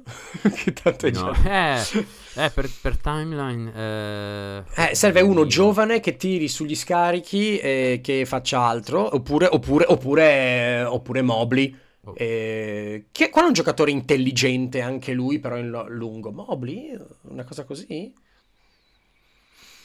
Sì, sì, potrebbe essere Mobley. Potrebbe essere Mobley. Eh, Voi non avete idea di quanto sia difficile fare una roba del genere No, senza no, è averla preparata per mesi. è Cioè, una è roba una cosa assurda. È perché non l'abbiamo preparata questa cosa qua, abbiamo deciso di farla entrambi al momento. Probabilmente Mobley. Mobley sarebbe un inferno difensivo, andiamo con Mobley. Direi. Eh, Clippers hanno Paul George. Chi mi ha detto una Paul George? Anthony Davis. Sì, facile, proprio. Ti seguo. Eh, Los Angeles, LeBron. Anthony Davis o Drew Holiday. Ah, Drew Holiday. Due che rubano palla tanto. Hai point of attack, sei a posto. mostro, hai- saresti a posto anche come playmaking praticamente. Penso di avere una, una- una leggera preferenza per Holiday, sì, in questo caso. Forse Drew, forse Drew, forse Drew. Sì. Eh, Los Angeles, chi metti intorno a LeBron? Eh, Ma a quel punto lì rischio per rischio vai, prova a prendere Kawhi. Eh beh, sì. Secondo me, cioè a quel punto lì, se sei già con il BJ hai una timeline di un anno, due anni e provi a prenderne uno che ha un'altra timeline di uno o due anni, se sono entrambi sani ai playoff hai vinto, eh, Chiaro. se non sono sani fuori. Però questo qua è il massimo, cioè il più rischioso ma ti dà anche il massimo outcome, no? Sì. Se no, eh, provi, però provi AD. eh, Ancora, provi sì. veramente Che ha, funzion- AD, ha eh, funzionato, però sì. Se sani AD o Kawhi. eh, È chiaro, è chiaro che i problemi dai Lakers non vengono da di e di e Mm, mm, LeBron. mm, mm. un po' dai D dipende. Eh, Memphis hanno già Morant, eh, uno giovane ma già forte per vincere. Una palla in mano, un tiratore, un centro, un Adebayo di nuovo? Non è abbastanza. Non lo so, perché già è, abbast- già- già è un portatore già sviluppato, è uno che già comanda tanti possessi, quindi ti serve un giocatore che non sia un creatore per forza principale. Mm. Eh, eh, ma non banale anche questo qua, sarà complicatissimo. Drew Eh, Holiday ci vorrei- starebbe anche qua bene, secondo me. Sì, perché nasconde molti dei problemi che ha, che ha Eh. già. Eh, probabilmente vado di nuovo con, anche qua. Probabilmente andrei con, con- con Drew. Mm-mm. Secondo me è molto più importante avere un reparto ali barra guardie forte piuttosto che avere il centrone forte. Il centrone Mm. lo trovi. Butler, Miami. eh, Probabilmente qua vado, qua vado veramente con. Allora, se voglio fare l'inferno è Drew Holiday, ma Drew Holiday diventa veramente l'inferno. Mi aiuta Eh, anche sì, con i playmaking Drew. di Butler. Se no, Kawhi probabilmente qua. Rischio per rischio, rischio tutto. Ti serve qualcuno che sia veramente. Sì. Cioè, qua è ad- ancora AD, cioè, qua è veramente il, il top level andare, sì, sì, sì, per vincere adesso perché c'ha. Mm, mi- probabilmente Antetokounmpo- andrei su Drew. Probabilmente andrei Ah, su Drew. però- Antetokounmpo, Antetokounmpo, eh, non voglio dire ancora Holiday perché è già lì però Drew Holiday. Eh, eh, però, eh, però sì, no, Drew, Drew. però lo mettiamo dappertutto. Però non vedo qualcuno Eh, che so. sia più compatibile tra i nomi alti qua. Cioè, Davis no, Adebayo no, Siakam Mitchell, no. se vuoi, Mitchell. Ale, Mitchell, mi- mi- eh, Mitchell o vai- lì veramente così hai veramente difensivamente tanto Milwaukee lo puoi sopportare un Mitchell è uno che Sì. comunque insomma Sì. s- Ci sta. sarebbero in- veramente non fermabili in attacco Minnesota Edwards anche qua vorrei avere un assistente sociale però Eh, sì. ehm, che, abbiamo messo, che abbiamo messo con Jalen Green, Mobley e Cetoga. No, ti- no, no, no, no, non per, ci sta. per timeline probabilmente oddio Mobley probabilmente per timeline però non mi farebbe male eh. per tipo di giocatore io vorrei che Edwards l'unico modo in cui puoi pensare di vincere con Edwards prova a dargli completamente palle in mano e succede quindi Sì. probabilmente un rollante un lungo vado con, vado con Mobley io qua probabilmente vediamo speriamo Se accetta di non avere tanto palla in mano, anche Bane potrebbe piacermi per timeline Mm, e per mm, compatibilità di, di gioco. Mm. Eh, chi metti intorno a Zion a New Orleans? Uh, Pff, sono talmente, talmente unico come giocatore. Come fai? Compli- io, io per, me, per me a Zion devi dare palla in mano e levarti dalle valle. Te lo dico, Eh, devi avere un playmaker sì. secondario. Questo qua di nuovo Drew Holiday. Cioè, ragazzi, cioè, Dio buono. Sì, cioè, to, se non è gio- Eh, Ale, eh, lo so. Bro- Brogdon per dire, ma un, un Sì, archetipo vabbè, non Holiday. con- Cioè, però sì, quel- si vuole uno che può fare bene senza palla, si libera sugli scarichi. Saremo Eh, ripetitivi, comunque fine comunque verità è, è che... è un, è un testamento al valore di Holiday perché l'abbiamo, stiamo mettendo Madonna, ma non so se, Eh, se non avete visto come sta giocando quest'anno qua, prima come stava giocando prima dell'infortunio, Holiday stava facendo una stagione Spaventoso. pazzesca. Branson, Branson voglio o un centro buono nel pick and roll o No, Branson io voglio star power, se no non vinco con Branson. Sì. Kawhi, e se è sano va bene, se non è sano via. io ci Cioè, metterei, eh, ci metterei Anthony Davis. Ma... Se è sano, se è sano un top 5, top 7, quello che è, Kawhi per me. Sì, ok. Shy. eh, serve un lungo che non intasi ancora i deep, può essere, ma... Shy è il primo violino. Partiamo da, questo- da questa base qua. Se... Eh, comincio a crederlo anch'io. eh, Ecco, no, partiamo da questa- quindi voglio il secondo violino. Quindi Shy può giocare palla in mano senza palla, ma non è un enorme tiratore catch and shoot, cioè non fa il lavoro sui blocchi. Ehm, un giocatore che abbia poco la palla in mano, possibilmente allora vado dall'altra parte del campo, le ali le riempiremo Mamma mia, dopo. ragazzi, che complicatezza. Ancora, ancora Davis. Beh, ci ripetiamo tanto e ci dispiace, però è una domanda un po' incasinata questa qua. Mm. Perché giocatori che sarebbero più compatibili o magari più interessanti come profilo sono meno forti. Quindi non possiamo per forza metterli. Allora, cioè. io, allora, io probabilmente se dovessi andare proprio in maniera completamente razionale, io probabilmente Sì. andrei qua. Io andrei. Prob- Probabilmente andrei in Mobley, vista la timeline, vista una serie di cose. Anche se non vince adesso, probabilmente Mm, andrei su Mobley. vorrei qualcuno- AD. Vorrei qualcuno più offensivamente spiccato che Mobley, quindi pi- piuttosto... Eh, ma non è banale. No. Non è per niente banale. Trovare un lungo che sia spiccato offensivamente, che però non ti levi in difesa, che non intasi.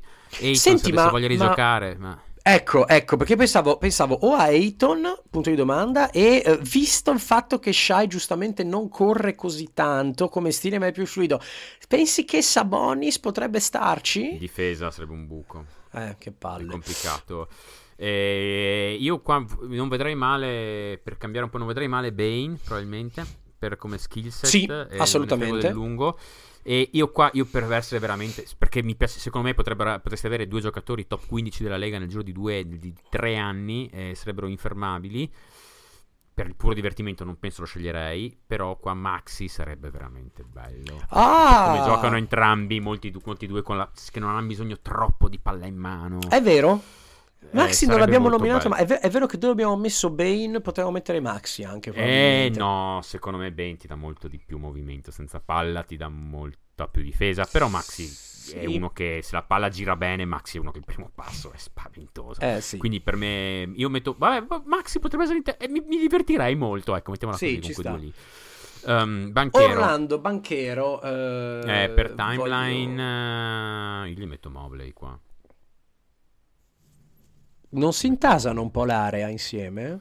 Ma alla lunga banchero, se, se vuoi vincere con banchero Sì. devi necessariamente diventare un tiratore. eh, quindi altrimenti rischi, cioè qua non è detto che vinci, eh, però l'unica possibilità Sì. di vincere con banchero è che diventi un tiratore. eh, A questo punto Ma io sarei andato, sarei andato in direzione contraria, cioè prendendo un giovane, eh, scusami, non un giovane, scusami, un- una guardia, e, guarda, Allora- ri- ri- riciclo Maxi, guarda, ad esempio. e potresti o prendere Max, dopo esatto, sì.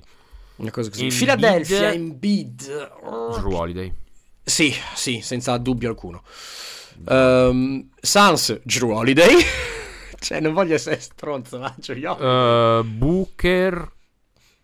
Accanto a Book, forse qualcuno che abbia più palla in mano per toglierla un pochino meglio, tra virgolette, a, a Devin, che comunque avrà palla in mano spesso. Direttamente Secondo Kawhi. me- Allora, Drew, sarebbe, Drew andrebbe molto bene. A me piace Kawhi. A me onestamente secondo me non ti serve rischiare con Booker. Secondo me Booker arriva dopo, secondo me Booker è già cioè può essere Sì. tranquillamente il primo violino. sì, a sì, me sì. piacerebbe molto vedere anche uno che sappia un tipo un Bama De Baio qua mi farebbe impazzire. Ah, ok. perché Booker senza palla, ragazzi, veramente fa cioè Booker è pazzesco. È pazzesco Sì. senza palla. Quindi uno come Bam secondo me Sì. e si troverebbero perché sono due cagnacci.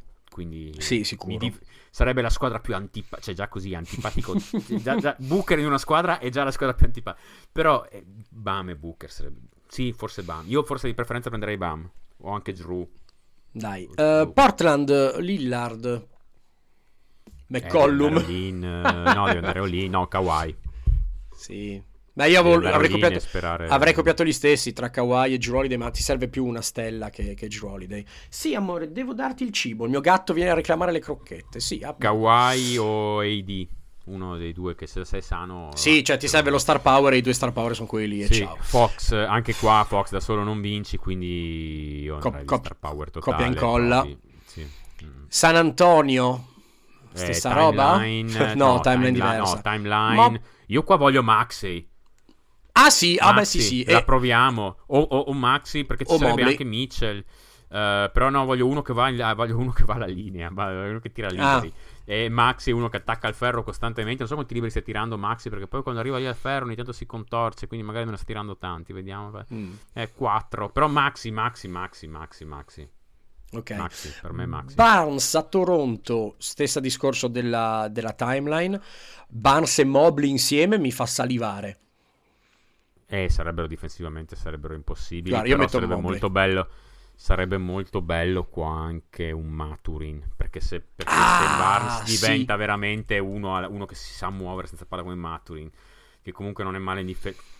Forse Maturin. Forse, Sì. forse ma... Sì. Scusate, ma io sono. Io se posso decidere tra un, tra un lungo molto forte ed una guardia forte, io tendenzialmente se eh, probabilmente prendo il perimetrale forte. Ehm, Markanen, eh, che cos'è sta roba qua? Qua non comunque. No. Prova ad andare all-in, prova a prendere Kawhi. Kawhi e AD, No. come sempre, la coppia. Sì, Sì. ci no, sta. Kawhi, Kawhi, se è sano, Kawhi. È vero che AD gli, ma- gli se no- mangia, gli mangia posti. Eh, effettivamente impossibile. Bill Drew Holiday e, to- e chiudiamo Bill Drew. con Drew Bill Holiday. Sì, Perfetto. sì, sì. ok. Eh beh, ma è vero, cioè alla fine è Allora, complicatissima Drew- roba qua. Abbiamo Drew l'abbiamo sicuramente messo dimenticato 1, 2, qualcuno, 3, abbiamo 4, sicuramente 5, dimenticato 6, 7, qualcuno. 8. Non abbiamo mai detto qualche nome. No, ma sicuro. Gente. Perché non avete mai detto Jalen Brown? Eh, non mi piace, scusate. Eh, ci ho pensato spesso, ma non riuscivo mai a incastrarlo da qualche parte. Eh, ma ci sono giocatori che abbiamo dimenticato, per amor di Dio. Però, Mm. per quanto riguarda gli archetipi, questa è un po' l'idea. Cioè, siamo andati tra la guardia, che è fortissima, ma non è per forza primo violino, palla in mano, ma che sa fare un po' di tutto, Drew Holiday. Se abbiamo bisogno di, di uno, di una- una- come dire, uno un attacco un po' più spiccato.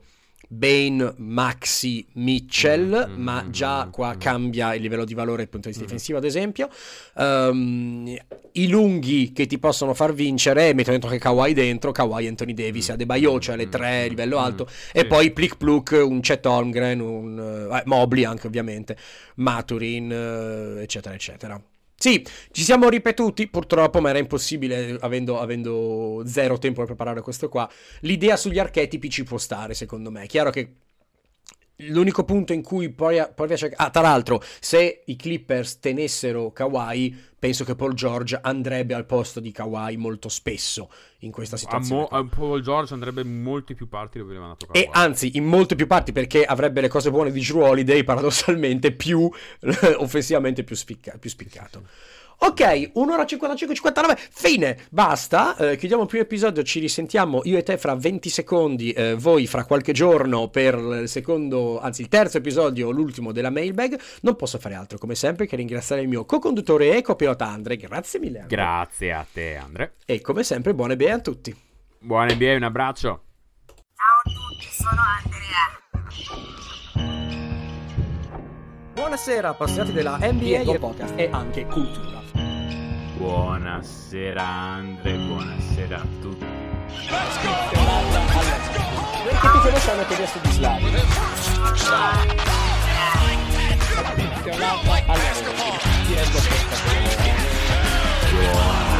Buonasera, Andre. Buonasera. Perché tu conosci che adesso di Slavio?